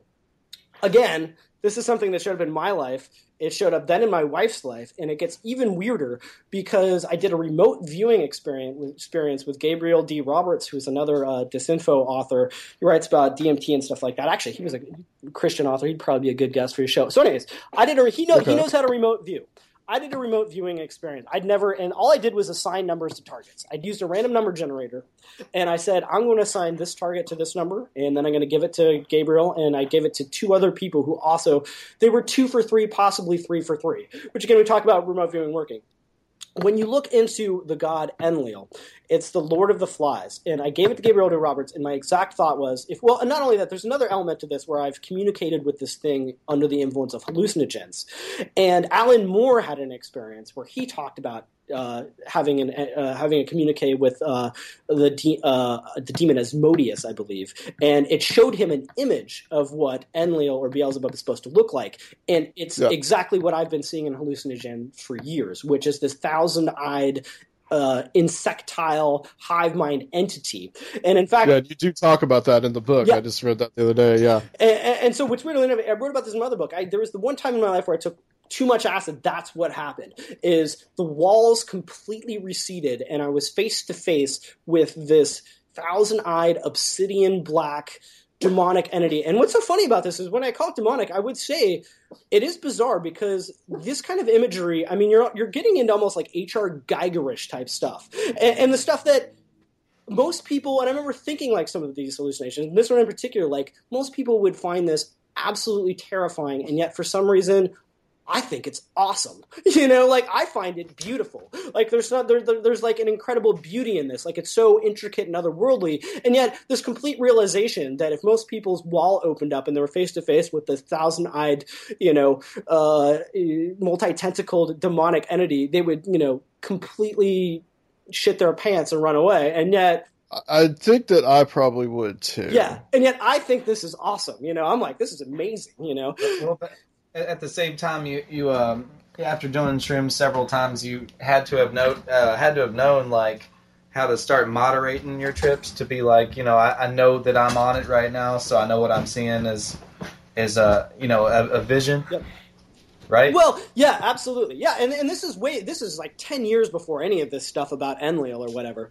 Uh, so yeah, I got off track. So so I realized this has been going on for a while. Like I confronted this thing like a long time ago, uh, and and and and that there was this sense of ownership back then when I confronted this thing. Like I said, there's always a level of communicate when I do you know uh, mushrooms. It's definitely the more you, we forget that shamanic cultures have had that attitude for thousands of years that when you if you do hallucinogens in a more rit- ritualistic rather than recreational manner that you can literally be com- be communicating with other entities and dimensions and so then, like, you know, 10 years after all this stuff about, you know, Enlil being my guardian demonic entity or whatnot. Uh, and then, so yeah, I gave it to Gabriel D. Roberts. So then you have my wife, and then Gabriel D. And I even said, if he comes back with anything about insects or eyes, like, that's going to be so many, so tripped out. The drawing he gave me back, and, the, and talk about an abstract concept. I attached a meaning to a run and over and said, that's my demonic entity. And I did it because I was like, after I was told this, in, like in 2012, I did this like a month after I was told, and I was just like so weirded out. I was like, okay, that's so crazy.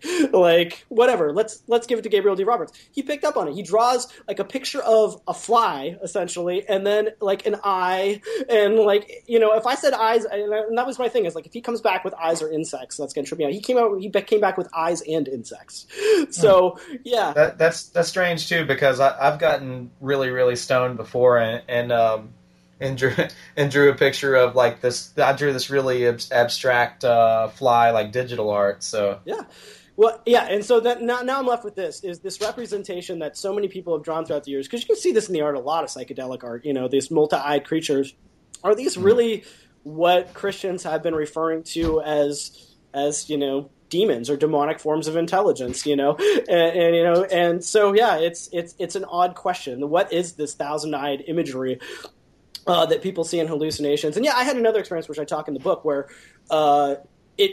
I started having all these thousand-eyed image visions, and then it got really weird, and it was this level of communique where it was just like, we're not just the creative intelligence that made insects we're the creative intelligence that made like crustaceans. And it started showing me all these images of like sea spiders and all these crustaceans.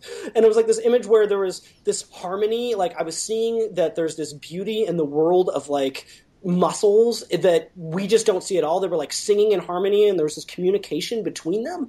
So, so again, is, Thad, I want to interrupt Yeah. and just tell you that you're blowing Zach and Luke's minds right now. There, there, there, there's gray matter coming out of their ears. good. good. I'm, I'm glad I could help. I, yeah, like yeah, I'm a pretty weird guy. Like I said, yeah, I, I- uh, everybody on the West Coast isn't like this, believe me. Uh, but uh, yeah, yeah, no. So so it's fascinating. So, but the thing about the whole Enlil thing, I still haven't done anything with that. You know, it's like I've been given this information, and I have not once in my magic because this is what a traditional. I mean, when you look at traditional some the magic of Solomon and whatnot, it's all about conjuring these ancient, ancient demons and like developing relationships with them and then banishing them. But what's so funny about it is this gets a bad rap as Satan worship. But when you look in the tech, uh, the technical aspect of it is you can't get these things to do what you want them to unless you have pure intentions. The light of heaven, the light of the more angelic creatures, tells these things what to do, and they have to obey it. So you can't, you know, have the service of these things, you know. So there's this bizarre thing. It gets a magic, uh, it gets a rap of, de- of demon worship, and there absolutely is that aspect to it. But the concept is that angels are higher than demons on this order, and you have to use these angelic abilities to control these demons. And more to the point, if your intentions aren't pure and you don't have that angelic purity, like I'm using this for a good pur- uh, purpose, these things will absolutely just turn on you. And rather than doing what you say, they're just going to completely fuck you over.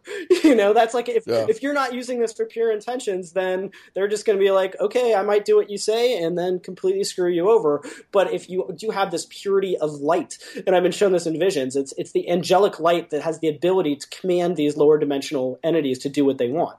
And and and again, I've also seen that you know uh, that we have this concept you know that, of good and evil, and uh, what's sort of been communicated to me in a lot of trance states is that a lot of these things that these demonic entities do is commanded by these higher entities. So it's just like, well, what the fuck are you blaming us for some of this shit? This is we're just doing what we're being told to do by these higher entities. So this idea of thinking of angelic forces of being all good again, not necessarily the way to look at it. It's that's not necessarily the way it is. I mean, I think it's metaphorical to our reality, and that there's a level of exploitation going on there, just like you see in our society by the wealthy to the poor. I think it's all a metaphorical aspect of sign kind of what's going on in a higher spiritual sense. That there is this uh, variety that there's these higher dimensional entities that somewhat exploit lower dimensional entities, the human race probably particular.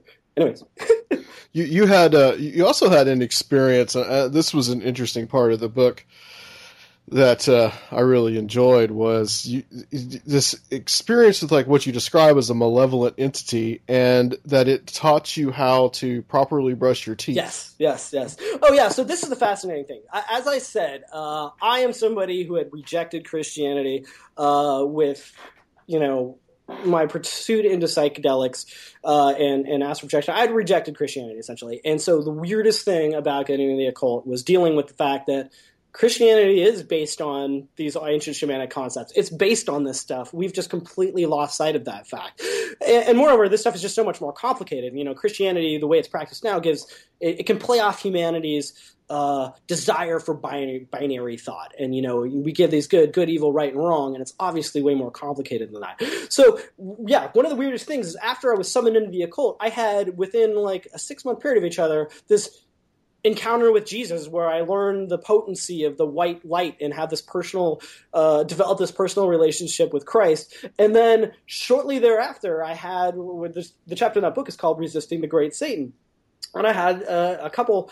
A couple encounters with I, I don't know what else I could I, I could call it, but it really came across with uh, as uh, you know like I was talking to Satan or something. And so the first time this happened, uh, my band had played a show at the Blue Moon, and uh, of course, when I first got into magic, I was doing spells to try and help that band because that's what I was putting my energy into at that point.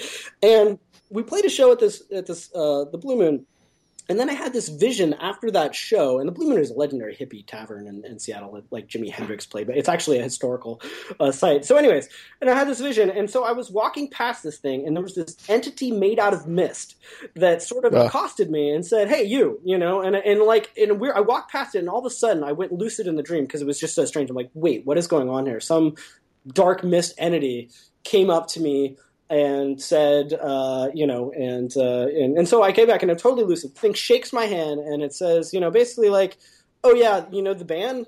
There's nothing I can do about that. Sorry. like I can't help you out with that. You know, like those, I, I know what you're asking me with these spells, and yeah, that's that's not working. There's nothing I can do. Sorry, out of my control. Um, so and, and, the band ended up breaking up like four months after that, by the way, which I did not right. know was going to happen at the time. Um, so um, uh, and so after about a year or so after that, after I finished my first uh, book, and it was weird because I went into this book and it seemed like there was almost like a force struggling against me, like something didn't want this book to come out. Which the exact same thing happened with this new book, which is weird. So I, th- this is basically my f- first book. I wrote another book years ago. I didn't, I didn't even like it enough to promote it. Uh, I, it was, it was just too dark. I was younger and just, you know, it was, it was, it was too dark a book. It's not bad. Some of it's good, um, but so while I was writing this book, it seemed like something was forced was like out to prevent this book from happening. Like, and, and weirdly enough, the book was about how I had a dream telling me that I was going to die when I was 30, and it was an attempt to change that. I was literally writing a book as a work of magic to essentially change this idea that I was going to get killed when I was 30. It, it, it was weird, you know, and, and, and, it was an exercise, yeah, and it was an exercise in kind of like fighting for my life. Like, I had too much negativity, and it was almost like a spirit like challenged me, like,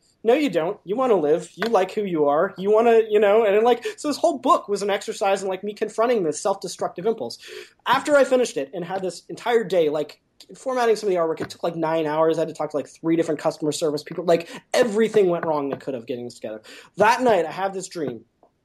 I wake up in a more of a kind of a sleep paralysis state uh, all of a sudden I realize that my wife, who's lying next to me, is speaking in tongues. Like, just like she, I'm, like, I'm laying there for a while before I realize this happens. I'm like, wait, what the hell is going on? Like, my wife is speaking in tongues, like these really weird. So, so all of a sudden I, I no, just to interrupt you real quick is that you know when I read that, but you mentioned that uh, when you when I read that. Uh, I remember seeing a documentary, uh, someone telling a, like a ghost story, and uh, someone had a similar kind of experience of that, where their girlfriend was sitting, they were in bed with a girlfriend, and she all of a sudden, all of a sudden started speaking in tongues like that.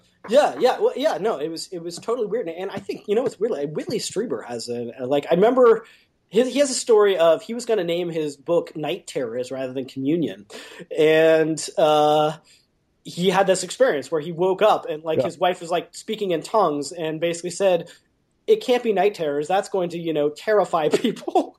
You need to make it something a little more positive than night terrors you know? And so he changed it to communion because of that experience. So this is somewhat similar uh, except then what happens is all of a sudden I realize, oh wait, that's not my wife. There is something next to me that's speaking in tongues, and I don't remember the entirety of the encounter. But at one point, this thing came up, and it it told me to move to. Oh my! You guys are from Tennessee, right? Did it, yeah, we're in Tennessee. Oh my god! Okay, okay. So yeah, it told me to move to Tennessee. This thing. Okay, so I must say, it, it appeared to me. I got out, and so I'm like in an, an out of body, like astral state, and there's this being in front of me that it appears like this big kind of behemoth, muscular, you know, dark, you know, sort of demonic looking entity. And it tells me over and over again move to Tennessee. Trust me. You'll have so much fun. Trust me. Move to Tennessee. Trust me. And it just keeps saying it over hmm. and over again. And eventually it realizes that it's not working. And i'm just like what? You know? And and so it like gives up and it seems like frustrated. Like you know and it's and again about the repetition what's fascinating about that i've had other dream encounters like that. If you were from an ephemeral state trying to communicate with someone in a dream state wouldn't repeating something over and over again be a really good way to communicate with it? Because then it would be sure to kind of remember what you were saying. You know what i'm saying? It is weird that it just repeated this over and over but when you think about it that would be a good way because you're going to forget most of a dream conversation. But if an entity said something over and over again, you're going to remember. You remember. You're going to remember yeah. what it said, and I did. It told me to move to Tennessee, and then I got frustrated because obviously it could tell it wasn't working. It was trying to convince me to move to Tennessee. I'm not buying it. So then it sit down, sits down next to me, and and then I, I ask it what it is, and of course, you know, like a, a really dumb thing to ask a, a, a weird spirit guide. Uh, and it starts showing, it opens up like almost like a telepathic book, and it starts showing me things in the book. And what it's showing me is all these images of chinese like dragon of like uh you know asian dragon art is what i can call it. And i wouldn't even say necessarily asian just like typical you know i think you probably see this in a lot of places in the country the typical art of dragons. And like this is what it's showing me. This is what i am. I'm what these people were drawing in this. And and, and so i say so you're kind of some kind of a chinese uh, dragon god? And and it goes I fucking hate China. I'm the tooth fairy. And then when it tells me I fucking hate China, I'm the tooth fairy, it grabs me by the shoulders, pulls me uh, like uh, up and down the stairs of the apartment where I was in. Of course, the weird and it's, so it's like flying around with me, like grabbing me by the shoulders. And it's like flying me around. And of course, the, the most jarring thing about this is I'm going through the walls that it's pulling me through. It's like pulling me through. The, I'm like going through all the walls in the stairwell. So it does that for a while, just like screwing with me. Then it takes me into the bathroom and says, "This is how you brush your teeth: brush, rinse, repeat." brush, rinse, repeat, brush, rinse, repeat. And it, then and it didn't just do it. It actually grabbed me and made me do that. Here, brush your teeth. Okay, rinse, rinse it out. Repeat, brush, rinse, repeat. Uh, You're killing Zach right now. so, so I wake up and and of course this is terrifying at the time absolutely terrifying. But then as time went on as like i'm telling my wife about it, it, it goes from being terrifying to being absolutely hilarious. Like when it's happening Yeah. you know you're like oh my god that was horrifying. And then you're like wait I fucking hate China. I'm the tooth fairy, and then it teaches me how to brush my teeth. And what's the tooth fairy demon there Okay, or something. yeah, like- well, and again, how we look at demonic entities as being wrong. Oh, and I'd forgotten that this thing told, also told me to stop smoking so much pot uh, in a, in a pre, in the previous encounter where I shook its hand at the blue moon, and that was the other part of it. It, it. Before it took me and showed me how to brush its teeth, it threw a huge bag of pot in my fridge and was kind of again like giving up. Like I can't get you to stop smoking pot, so you know whatever. You know here, just smoke as much pot as you want. So there are a couple things. I I um my teeth were fucked up. Uh, after college, I didn't go to the dentist for like seven years, and I had one other dream where they were telling me that my gums were screwed up. And so, because of this, one, I did in fact start brushing my teeth. I never used to rinse my teeth when I do that. I now brush, rinse, repeat all the time. I went to the dentist exactly like another entity in a dream told me. My gums were screwed up, just like they said they were. I've been going to the dentist regularly ever since, and I still brush my teeth that way. So again, this this idea, this evil demonic entity, and this demonic entity is doing like basically telling me like, dude, if you don't take care of your teeth, you're gonna you know be you know giving women gummy you know uh, cunnilingus when you're 50. You know, it's like that. you know, so the, that is a conspiratorial first right there. Thank you, that, that demon needs to come visit me because I've got like pits in my teeth now.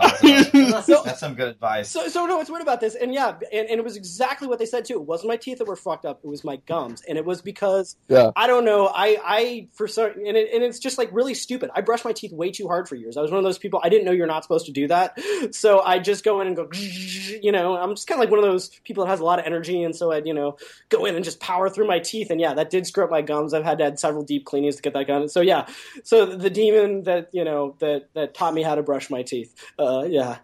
so so, but again, what's so weird about that too is I, I did have some several visions about moving to Knoxville after that.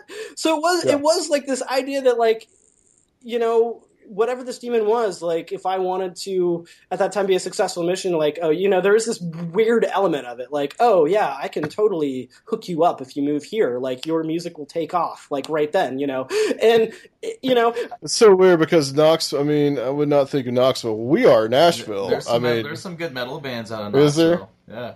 Yeah, I mean, Hmm. who, who knows? Maybe you just meet the right. Per- I mean, you never know how that kind of stuff's going to work. You'd meet the right person that'd be a good chemistry for your band, or you'd meet the right producer or whatever. Right. Who knows? Who knows why I would have so much fun in Knoxville? But when you look too, I mean, this is there's the story of Christ and the resisting the demon and and and. And, and resisting Satan on it, and, and and the message of this, which is so f- funny because it's, it's in complete opposition to our culture, is the message is you don't want that. When this demonic entity says, "Look, you're a mystic. You have all this power. You could be the richest man in the world. You could be a king." The answer to that question is no. I want spiritual ascension. I don't want to just, you know, have wealth on this plane or material wealth. And, and it's the Buddha too. So this this idea of being tempted by a demon is again something that's in the Buddhist faith and the Christian faith. I don't know enough about the Muslim faith, faith to know that it's in there, but it's in there. And yeah, so it's like a resisting the great sin. So yeah, if I was a lesser man that was so desperate to have musical success or just weird would i have just picked up and moved to to nashville or knoxville i mean yeah who knows you know Adam likes to make fun of me because I got uh, I got really drunk and really high one time, and I was laying in bed just trying to like come down a little bit because you know you get the spins and everything else. And, yeah yeah Well, I had my arms over my head. I had my fingers interlocked and my arms over my head, and I had the the uh, open part of my hand, you know, my palms touching my head, uh, you know, one hand on top of each other, so I looked like an eyeball. Like my head was the eyeball, Mhm. and, and the arms were like the shape of the eye going around my head. And I and I called myself the eye of knowledge. and, and I and I felt I felt like whenever I did that posture, I could see through anything that I was looking like not see through like translucent, but see see through it as I could understand like what it was made of and and all the science behind anything I looked at. It, Well, I gotta- maybe you could. I got kind of a twofold question Sure, for you, sure. Thad. Um, and it's about you know, first of all, you know, we talk a lot about you know, like alien abduction phenomenon on this on this show, and um, you know, what's kind of your viewpoint on that? I know you have s- s- like some stuff that you've talked about, like uh, you know, Graham Hancock and some interesting th- ideas that, that that he has had that you've kind of elaborate on. And then also too, you know, the the role of you know, kind of getting into like a more conspiracy stuff, like Luke was talking about with the eye of knowledge, you know, the eye and the pyramid and the, the the Illuminati. Whether you know, you know, we don't necessarily believe in that, but there is, you know, that those those symbols do exist in Freemasonry. And do you think that some of those, you know, like the the elitists and secret societies, that they, uh, some of the stuff that you're talking about, that this is the knowledge that they have? Um, what I think is that okay. Uh, so weirdly enough, and and this, and I must point out that I have all these stories and like talking about my book. I my since I've been gone and gone into magic, and, and I write about this on Facebook all the time, which you've seen is like my life is now a constant. Like I could probably right now go do a few rituals and put myself in a trance, and I'd have some kind of weird communication that you know I could then talk about or write about. So this has been going on for a long time. Um, so the eye in the pyramid, I had a fairly profound hallucination one night that essentially just told me that symbolizes the mind's eye. Like that's what that symbolizes. That symbolizes the mind's eye, the inner eye, the inner reality. That's the symbol of it. And I think that's the the, fact that that's become the symbol of Illuminati. I think is pretty interesting because what I've also been shown, I had this very peculiar dream about how the pharmaceutical industry was controlled by these demons. I I don't think that this conspiracy is. I think the people, the elites or whatever that are in on this, I don't think that they're aware that they're in on it. I don't think that they consciously know why they're doing these things that they're doing. I, but I definitely think there is something that is preventing certain spiritual ideas from entering uh, human reality and was set up that way intentionally. And it's funny that you brought up Graham Hancock. Uh, and this is something else that I've been shown just recently and it's completely bizarre. What I've essentially been shown is, and it's weird. I'm not the only one that there is this grid. There's like a side grid, you know, almost like a computer program that has been put into place to prevent humanity from attaining spiritual knowledge. And when you look at spirituality and you study something like astral projection, there is a point. Me and I've been saying this for years. Like, how could we be this spiritually ignorant? How can we honestly, rationally think, hey? Visions from 2,000 years ago those we're going to read about and study all the time. Someone has a vision, you know, tomorrow or tonight. Don't pay any attention. Not real. You know, like, and that is, it's, it's psychotic. When you think about the way that we look at religion, we essentially say visions that happened 2,000 years ago were in these holy books. Oh, well, those people that had visions and dreams, that meant something. But everything since then, no, it's all meaningless. Uh, and, and and then you get an astral projection. You're dealing with the fact that humans can just separate their their bodies from their, their souls, or their souls from their bodies, essentially. I mean, that's really what you're dealing with. And this is very repeatable, very easy to study in science. Uh, it's demonized. People hate this stuff. Like it's been it's been it's it's it's so esoteric. You know, like someone like me talking about this stuff is such an odd thing in this day and age. And why is that? How is it that we know so little about spirituality? Uh, you know, how is it that we know so little, so little about these things? And what I've been shown is that this is intentional. That there's been like a program or a grid, and it was shown to me in this vision that yeah, it was projecting upside down pentagrams. I had this weird vision where it was like yeah, the eye in the pyramid, and coming out of the eye in the pyramid with this this series of upside down facing pyramids or, or, or pentagrams. And what the upside down pen, uh, the pentagram is a very misunderstood symbol. The upside down facing pentagram, which represents does in fact represent evil in in in in, uh, in the occult, uh, means it symbolizes the triumph of materialism over the spirit.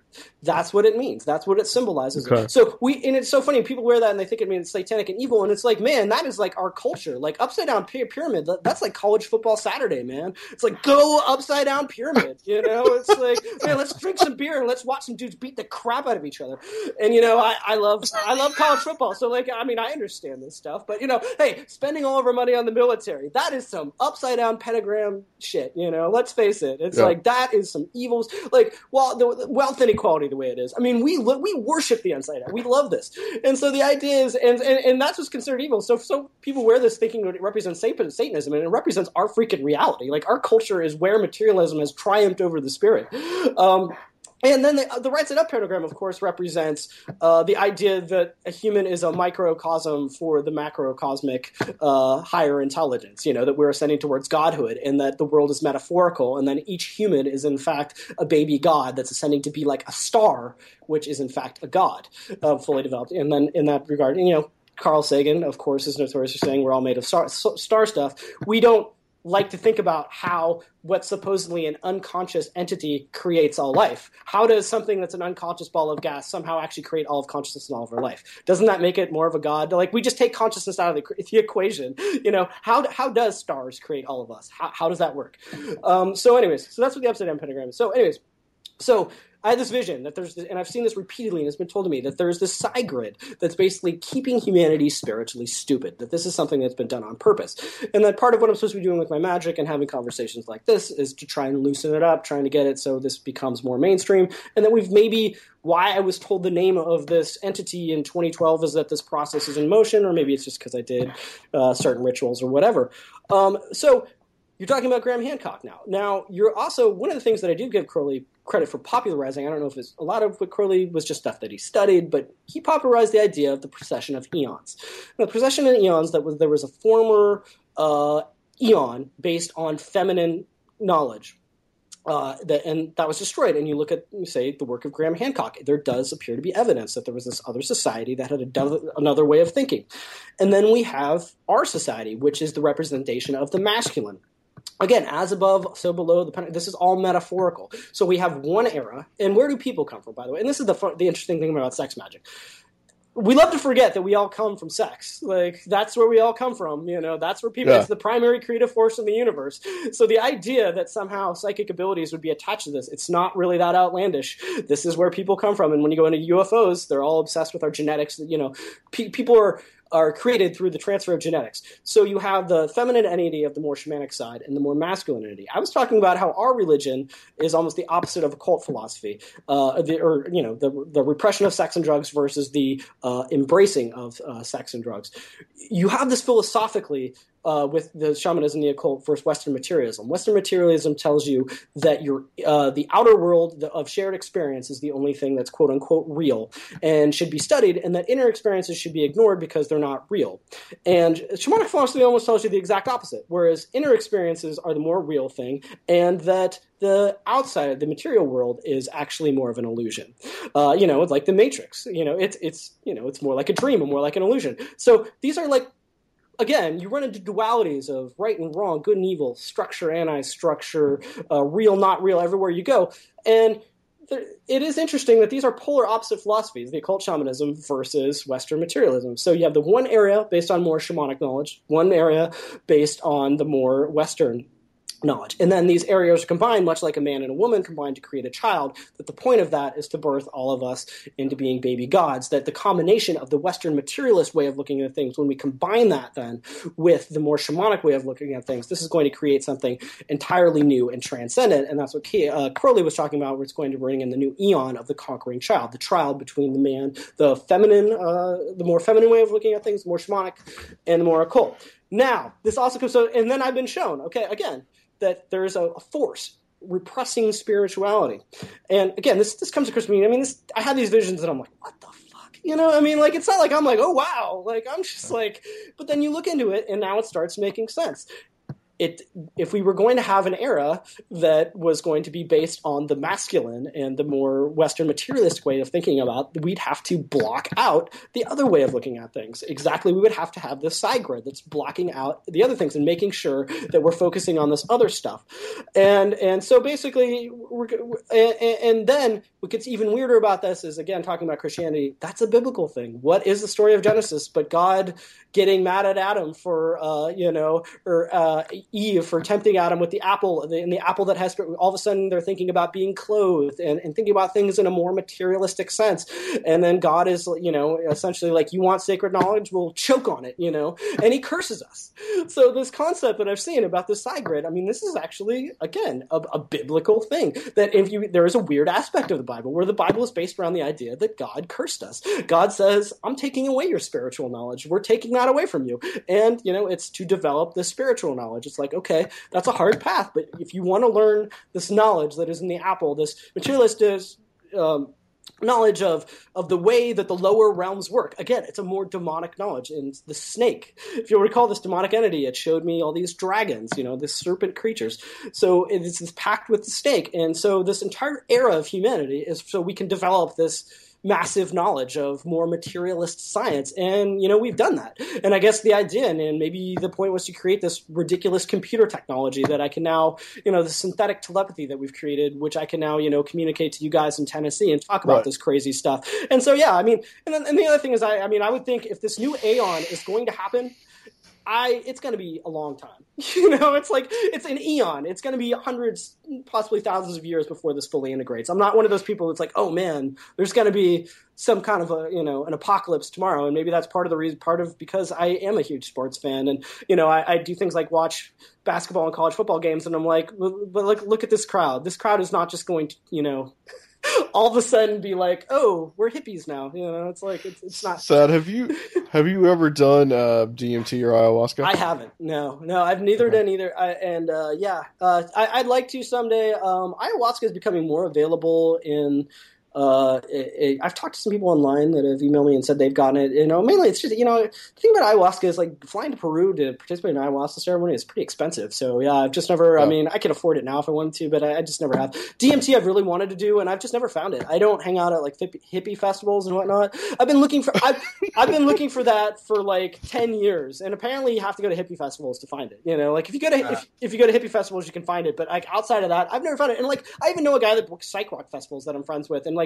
we got a little bit once and we tried it, but we didn't do it right. It didn't quite work right. And, you know, so it's just like, it's not easy to find. So it's another reason why I, I like to talk about sex magic, especially like weed based, because I think a lot of people still at this point have a really hard time finding things like ayahuasca and DMT. So, uh, yeah, I'd love to try DMT and I'm sure I'll find it someday, especially, you know, with my writing and whatnot. At some point, I'm going to run into somebody that, uh, that hasn't tried it. But what, what I love about DMT though is that I like I said, I had these crazy experiences on just regular psychedelics like shrooms or, or LSD. It's these experiences of like almost communicating with this higher form of alien sort of intelligence, and most people don't get that on on regular psychedelics. But then you read stories about DMT or ayahuasca, and it's just like, well, yeah.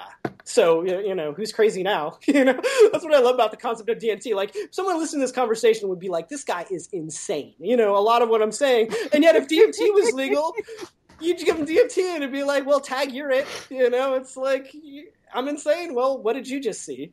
you know, so yeah. So I, I think, I, I, think if you did DMT or ayahuasca, I think you just would become like a pure like being of light and just.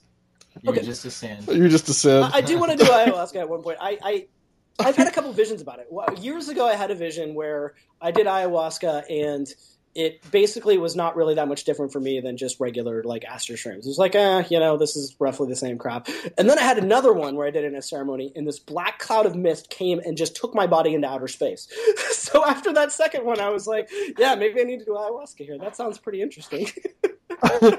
uh, you, we're kind of running out sure. of time, but I wanted to uh, I wanted to get you. Um, you know, have you ever had like a UFO a UFO experience yourself, uh, or any kind of like like the abduction experience? I, I haven't. I haven't. Um, but the impetus to this book, I mean, like as I said again, with the sleep paralysis, I've had a lot of experience where it, it, definitely feels like there's entities trying to pull you out of my body into a higher dimension. But I did have the classic when I will talk about my UFO slash you know summoning my holy guardian angel incidents. I did have this infinite uh, this incident, which is the basis of the book, and I'll try try and talk about it. So uh, yeah, one day after I was practicing magic, I had been doing this inner visualization exercise where I was thinking about like an idealized version of me, and I didn't even know why I was doing this.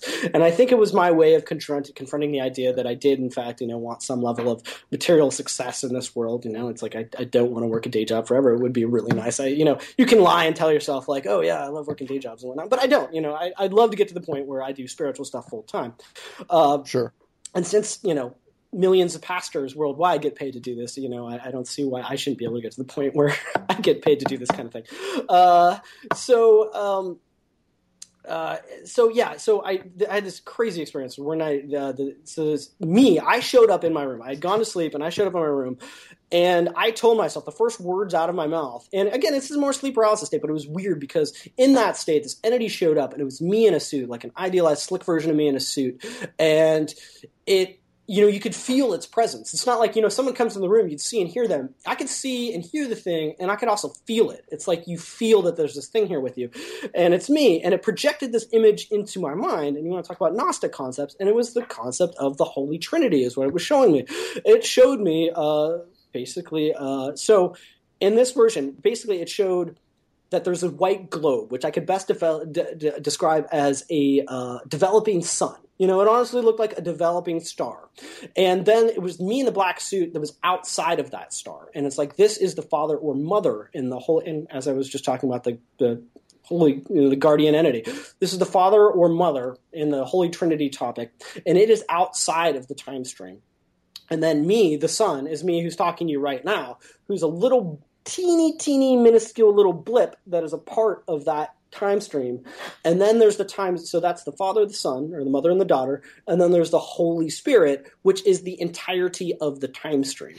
Uh, and, and, and so according to this thing, what it showed me. Oh, and by the way, the, fir- the first thing it told me, it, it, said something too. It said, "We are the beings from the Sirius star system who are communicating with Robert Anton Wilson," and then it said, "We are the gray aliens," and then we are death. It's a long story, but I've always had this encounters with like like the classic, I'm like death guardian entity too. So going to explain that later, but I won't go into it right now.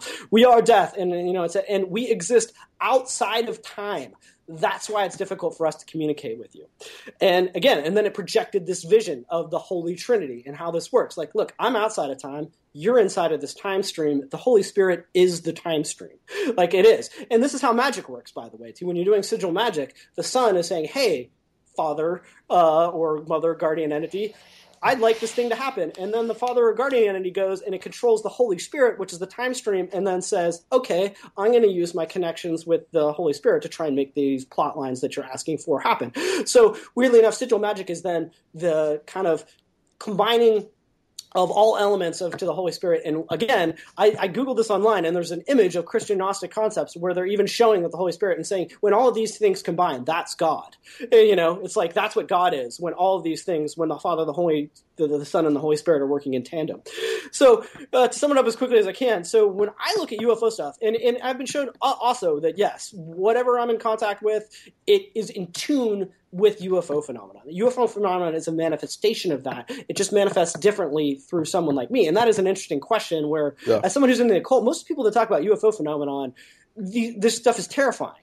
And I've had some terrifying experiences on um, uh, with astral projection. This was not terrifying. It, it was awesome. And not only that, it was hilarious. I don't know why. Like the next day, I couldn't stop laughing. There was something about it that was just so funny. And it showed up a night a night before, and it did, and it was showing me the exact same, uh, you know, telepathic image of this concept of the Holy Trinity. Uh, but because of that, it does make you think. You know, it's like how off base. Like when we think about these things at UFOs, the the, the message.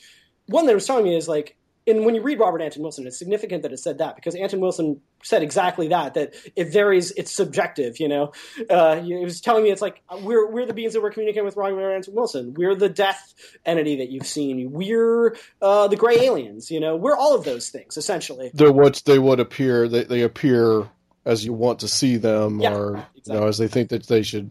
It, it sounds like too, like you've had the same experiences, like. Yeah Robert Anton Wilson, Philip K. Dick also had the same kind of. In Anton Wilson's book, which I forgot, and I went and reread that because of this experience of Cosmic Trigger, because that's the book where he talks about communicating with the Sirius star system. I, yeah. I had completely forgotten one that he talks about how these entities supposedly are going to tell you something about time, which is exactly what they did.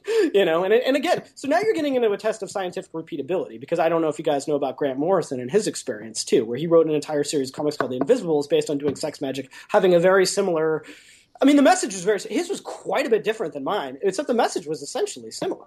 I mean, it's yeah. the whole we exist outside of the human time stream is one thing, you know, to us from our perspective. So when I look at UFO stuff, we're trying to say that these are UFOs, and what these are thinking is like you guys are thinking about this material perspective, and from our perspective, all of human reality is a bunch of interlocking plot lines that is like one singular developing star, and you're looking out at outer space and thinking we're from another planet, and like we're not, we're outside of your entire plot you know it's like we're not aliens like we exist outside of time not outer space outside of time outside the entirety of human time you know and, and they've shown me uh, had a vision right before i did, uh, started writing for disinfo that was on a similar lines that they were trying to show me look from our perspective all of human time is happening at once. It's like a book. It's like a video game. It's like a singular thing. We're going in, we're still tinkering it with, but to us, time is not this linear thing, you know? And then when you think about the mysteries of time and how we love to believe in material universe, and yet, you know, what is the past? You know, what is five minutes ago? It's not a solid thing. Like there's this constant chaos.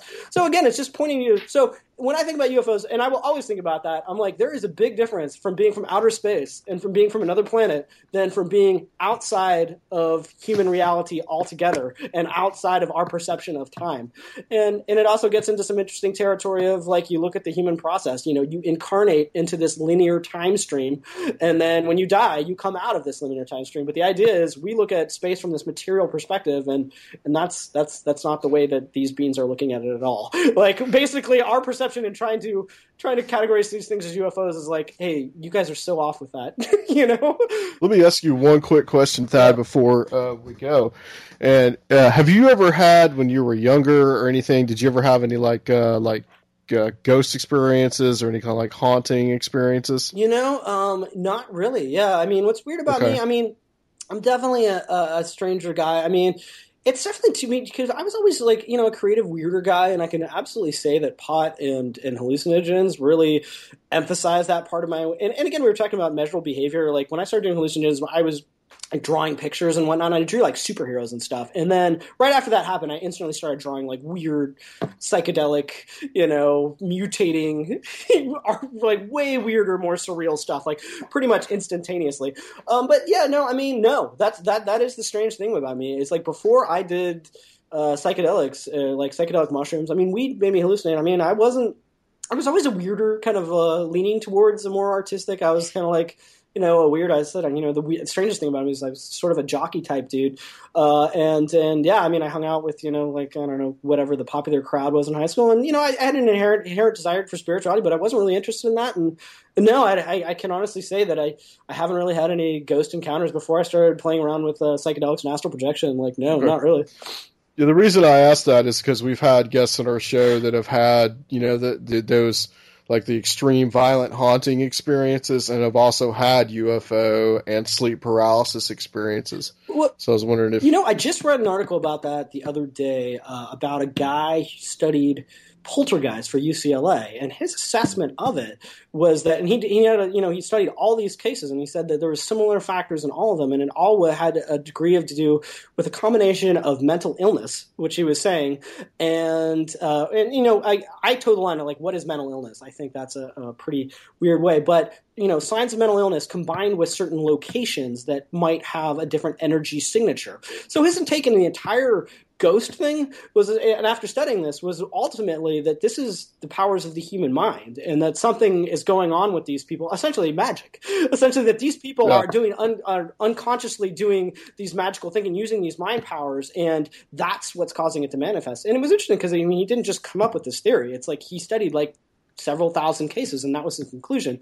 And yeah, I, just, I saw that article yeah, as well. It's on Reality Sandwich. Yeah, definitely worth checking out. And so that you know, that was pretty interesting. So yeah, I mean, uh, Reality Sandwich. We had Adam Elenbaas on our show. Uh, are you familiar with him? Uh, he, no. I think he heads that up. Oh, okay. Uh, he he was talking about his ayahuasca experiences. This is a uh, almost a couple years ago now. Oh, cool, cool. Yeah, no, I like that site. Yeah, no, it's. I, I wish there were kind of more psychedelic sites that I liked on the internet, but you know, I, I will just have to keep working on trying to get my own stuff going because yeah, I mean, there, there, there, there there's definitely some good stuff out there, but uh, you know, it's still burgeoning. You know, it's it's not it's not as big as it should be, but you know, it's definitely it's definitely changing. So I did, yeah, it's interesting. Read that article. So you know, that goes like right along with magic that we have these abilities to literally manipulate reality and whatnot, and that these people are just unconsciously doing that. Something's setting this off in them, and that's what's causing kind of ghost phenomena. And it was interesting. It was like eh, that's that's I hadn't entirely heard of that research before, but I, I love how we talked about that, how controversial it was, which is just exactly what I found when I tried yeah. to study this stuff and, as a psychology student. And, and you know, you read about it, and you're like,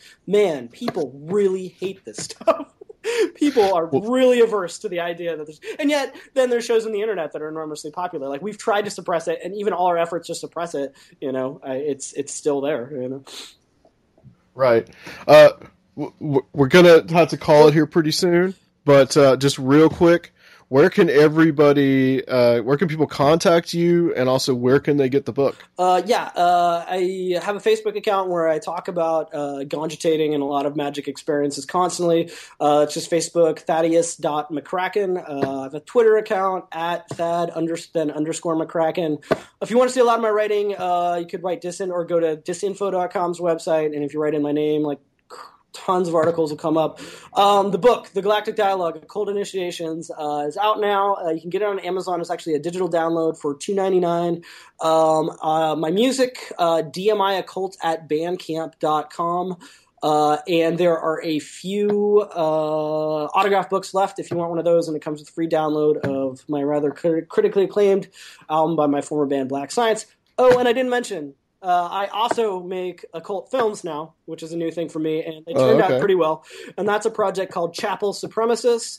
Uh, and if you Google Chapel Supremacists or Chapel Supremacist Disinfo or on YouTube, uh, oh DMI TV YouTube, uh, I got a couple Chapel Supremacist videos. And if you want to see me doing a lecture, if you want to, you know, you've heard me talking, you want to see, you know, picture a video of me talking. Uh, I definitely have a couple videos up there. It's DMI TV uh, and Chapel Supremacy. I highly recommend checking out those occult films. We actually uh, uh turn them into one 38 minute occult film, and uh, yeah, it's it's some pretty trippy stuff. I don't know if you guys have seen those too, but definitely worth checking out. Well, thank you, Thad. I mean, this has been this has been quite a ra- this has been quite a ride here. and uh, it's been fantastic. yeah, man. Thanks. And, I'm, I'm, I'm these these guys have, uh, I think, transcended reality while you've been in here. They, this, this is my kind of interview, man. well, stay stay on the line for us. We're going to close out this section, and uh, Luke, we'll be right back on Conspiranormal. Man, my mind is just blown right now.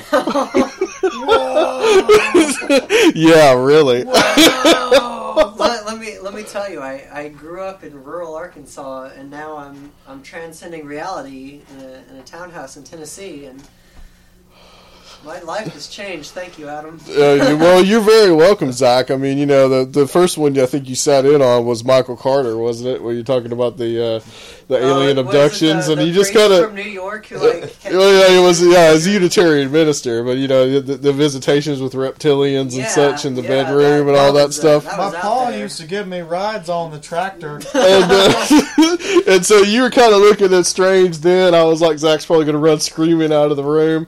But this this I think just blew that completely out of the water. Wow, just it's, it was especially the pace of talking a thousand miles per hour through the whole thing. Uh, yeah, yeah. he he was something. Uh, I want to I want I want to get your thoughts on it, Luke. Um, I, I can relate to a lot that he's saying. Like you know, of course, I've always been too much of a puss to actually like try shrooms. gotcha. I, I, I mean, I've, to be fair, I've only been offered shrooms like like two or three times, in which okay. uh, I've seen the reactions of some people, and like most of the time, everyone's gets cocky with it, you know, because they're drinking beforehand or something. Yeah. They're like, "Yeah, give me that whole bag," you know, and they'll end up doing like you know five caps or something, like some huge amount and then they'll start like bawling, crying, and then freaking out and running around hiding and stuff like that. And I'm like, I don't want to act like that. Yeah, you don't. Yeah, you don't. You want. You don't want to just freak out. Yeah, uh, right. But but you know, taken in moderation, yeah, a great tool. You know, and but you know, you know me. I have smoked like some some really good stuff, and I've smoked hash before, which is really strong and This Yeah. apparently is what the prophets used to write a lot of the scripture and The prophets, man. prophets. The prophets use this, bro. you can't go wrong. But um, uh, it it was awesome. It, I mean, it, he he uh, he touched on some things that got me thinking. Yeah. Uh, uh, one one thing was um, I, I really like how he can not be biased toward Christianity.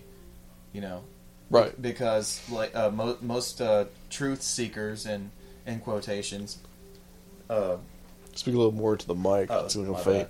uh, yeah most most uh, truth seekers are all about um, you know they they usually subscribe to just one thought method rather than like saying hey you know I can be cool with Jesus too and I want to find out what Jesus is all about. Usually they'll just close Christianity out completely, but just because it resembles this whole this whole uh, being conservative, you know.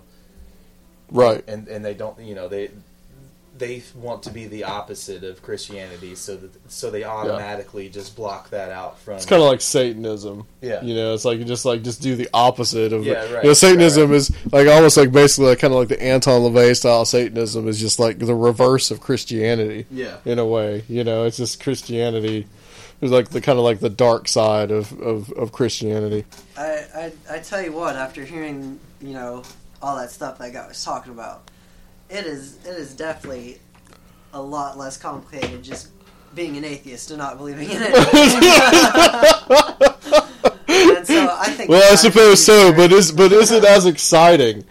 Uh, I don't know. I, I was I. I was glad to uh, I, I was glad to get some of those those questions. So some of the stuff that really, uh, you know, I'm always interested in that that whole concept, and it's in Gnosticism, it's in the occult, is the whole concept of man becoming God, and Right. this whole idea. You know, we've kind of talked about that. I think Yeah, we, when it- we were on World of the Unexplained, we talked about kind of like uh, the movie um, Chronicle. You know.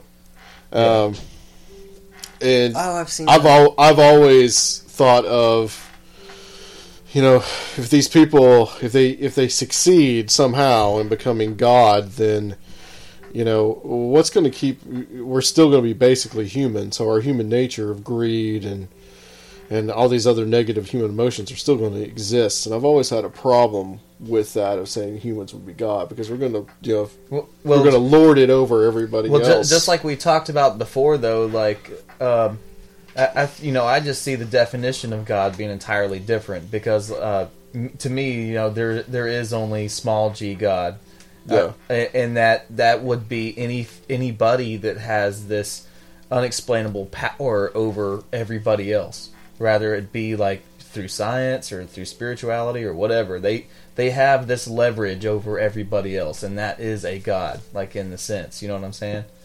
Yeah. Yeah, but I mean, what does that cause in the long run? Is that a good This thing? causes more problems. well, yeah, exactly. That's kind of my I, uh, point. I just thought about this uh, when when you're talking about, you know, becoming gods and human nature uh, being in the way of that. I think it was the the Greek gods basically were very petty uh, Yeah, yeah, between themselves. right. So it's not like that far fetched. They acted like they acted idea. like people. Yeah, basically, and they they're pretty much have the same nature as you know well, it, regular it, people. it's easily explainable because I mean, like, while all of these uh, oracles were tripping on all these drugs and everything, like, they're only seeing visions.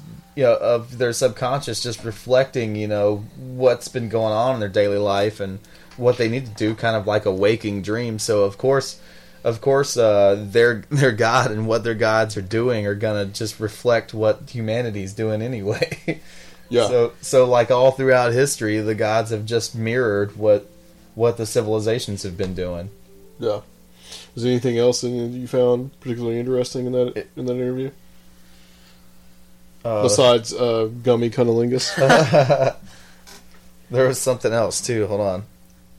The uh, when he was talking about the Holy Trinity and the the Holy Yeah. Spirit being like the human uh, time stream. That was that was pretty out there. I, Yeah, I don't you- think I quite grasped what that was about, but I think your head almost exploded, kind of Uh, like in the yeah. movie Scanners. yeah. It I, I really, I really like it. We were having um, that discussion one time about how, um, you know, most of the time around here, or when I was living in old, you know, in the party house in Old Hickory, like every, Party house. everybody was just getting like super baked, and like all they would do is just all stare at the floor, you know, and Yeah. just kind of just get tired. Oh, okay, I'm going to bed now, you know, and or just want to listen to music and just get like lost in the music the whole time, and wouldn't want to communicate any kind of thoughts or ideas or anything like that because they didn't have any. They're just blank, like just sitting there drooling, you know. yeah, And- blank and- slates. Yeah, and uh, I just I like it's really cool that that uh, Thad uh, shares that. You know, like Right. he he gets baked and he's got all these awesome visions and and uh, all these these cool profound ideas and everything else that you know where most normal people just kind of just become lobotomized slugs when they smoke. Lobotomized slugs. yeah. I think that's a good way to put it. well, I think we're gonna call it. Uh, it's getting kind of late. Yeah, Luke's gotta make sure he doesn't like drive like but both are like, like, both like are those are, NASCAR. uh, NASCAR evasive maneuvers. yeah, Uh, you made it. You made it to work with like with like Uh, just yeah, like the- a few seconds the, to go this the morning. fate of my career rests on just one minute. I'll, I will, I will get fired if I'm one minute late. Serious? Are they Yeah. that strict? Well, yeah, they are. Wow. I mean, because I mean, like I've already been warned and written up for it. That's the thing, and like I'm, on- I'm on my last strike. But those times I was warned and written up were just one minute. yeah, I was just, one- I was just one minute late. Wow. it's a little ridiculous. Yeah, so uh, so the the fate of my job relies on it, and I woke up at seven uh, uh, at uh, five forty this morning, and I'm supposed to be there at six. so I I sprinted to the time clock and made it just like just in the nick of time. Well, cool. Well, thank you guys. Uh, next uh, next week uh, we'll be back here. We're gonna have uh, John Tenney is gonna come back. Uh, Tenney. Neither one of you guys were here for that interview. Uh, that was me flying solo. Is He's he gonna is he gonna play the tin whistle for us? yeah, he'll play the tin whistle for us. Uh, he is on the uh, the show uh, Ghost Stalkers on Destination America, and uh, we cu- we talk primarily about that show. And next week we're going to talk kind of talk about a little bit about that show because uh, you know we only had two episodes in when when we did the interview, so I want to kind of talk to him a little bit about that as well. But you know he's kind of like uh, you know not just with ghosts, but he talks about UFOs and Bigfoot and like you know assassination, Sheep squatch. conspiracy stuff. Yeah, sheep squatch, Squid babies. squid babies. Yeah, that was a that was a wonderful conspiratorial moment as well when you asked Doctor Jacobs about squid babies. I was, just, I was just trying to liven things up a little bit. That's what I have you here for, sir. but uh, he's going to come back, and then after that, uh, that is it for Conspiranormal for 2014. So uh, join us next week, guys, and we'll be. I also want to thank your brother, Mm-hmm. brother Travis, for coming on, talk about you guys' UFO experience. Radical dude. had. Radical dude. That's right, and uh, we'll join us next week, guys, on Conspiranormal. Conspiranormal.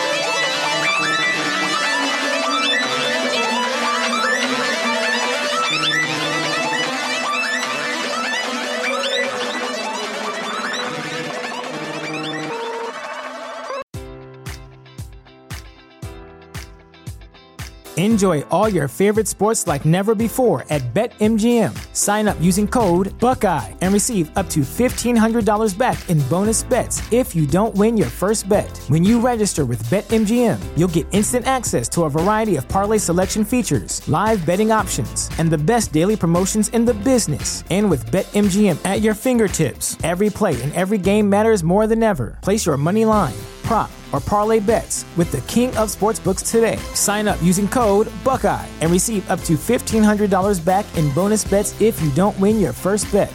BetMGM and GameSense remind you to play responsibly. 21 plus and present in Ohio, subject to eligibility requirements. Rewards are non withdrawable bonus bets that expire in seven days. Gambling problem? Call 1 800 Gambler in partnership with MGM Northfield Park.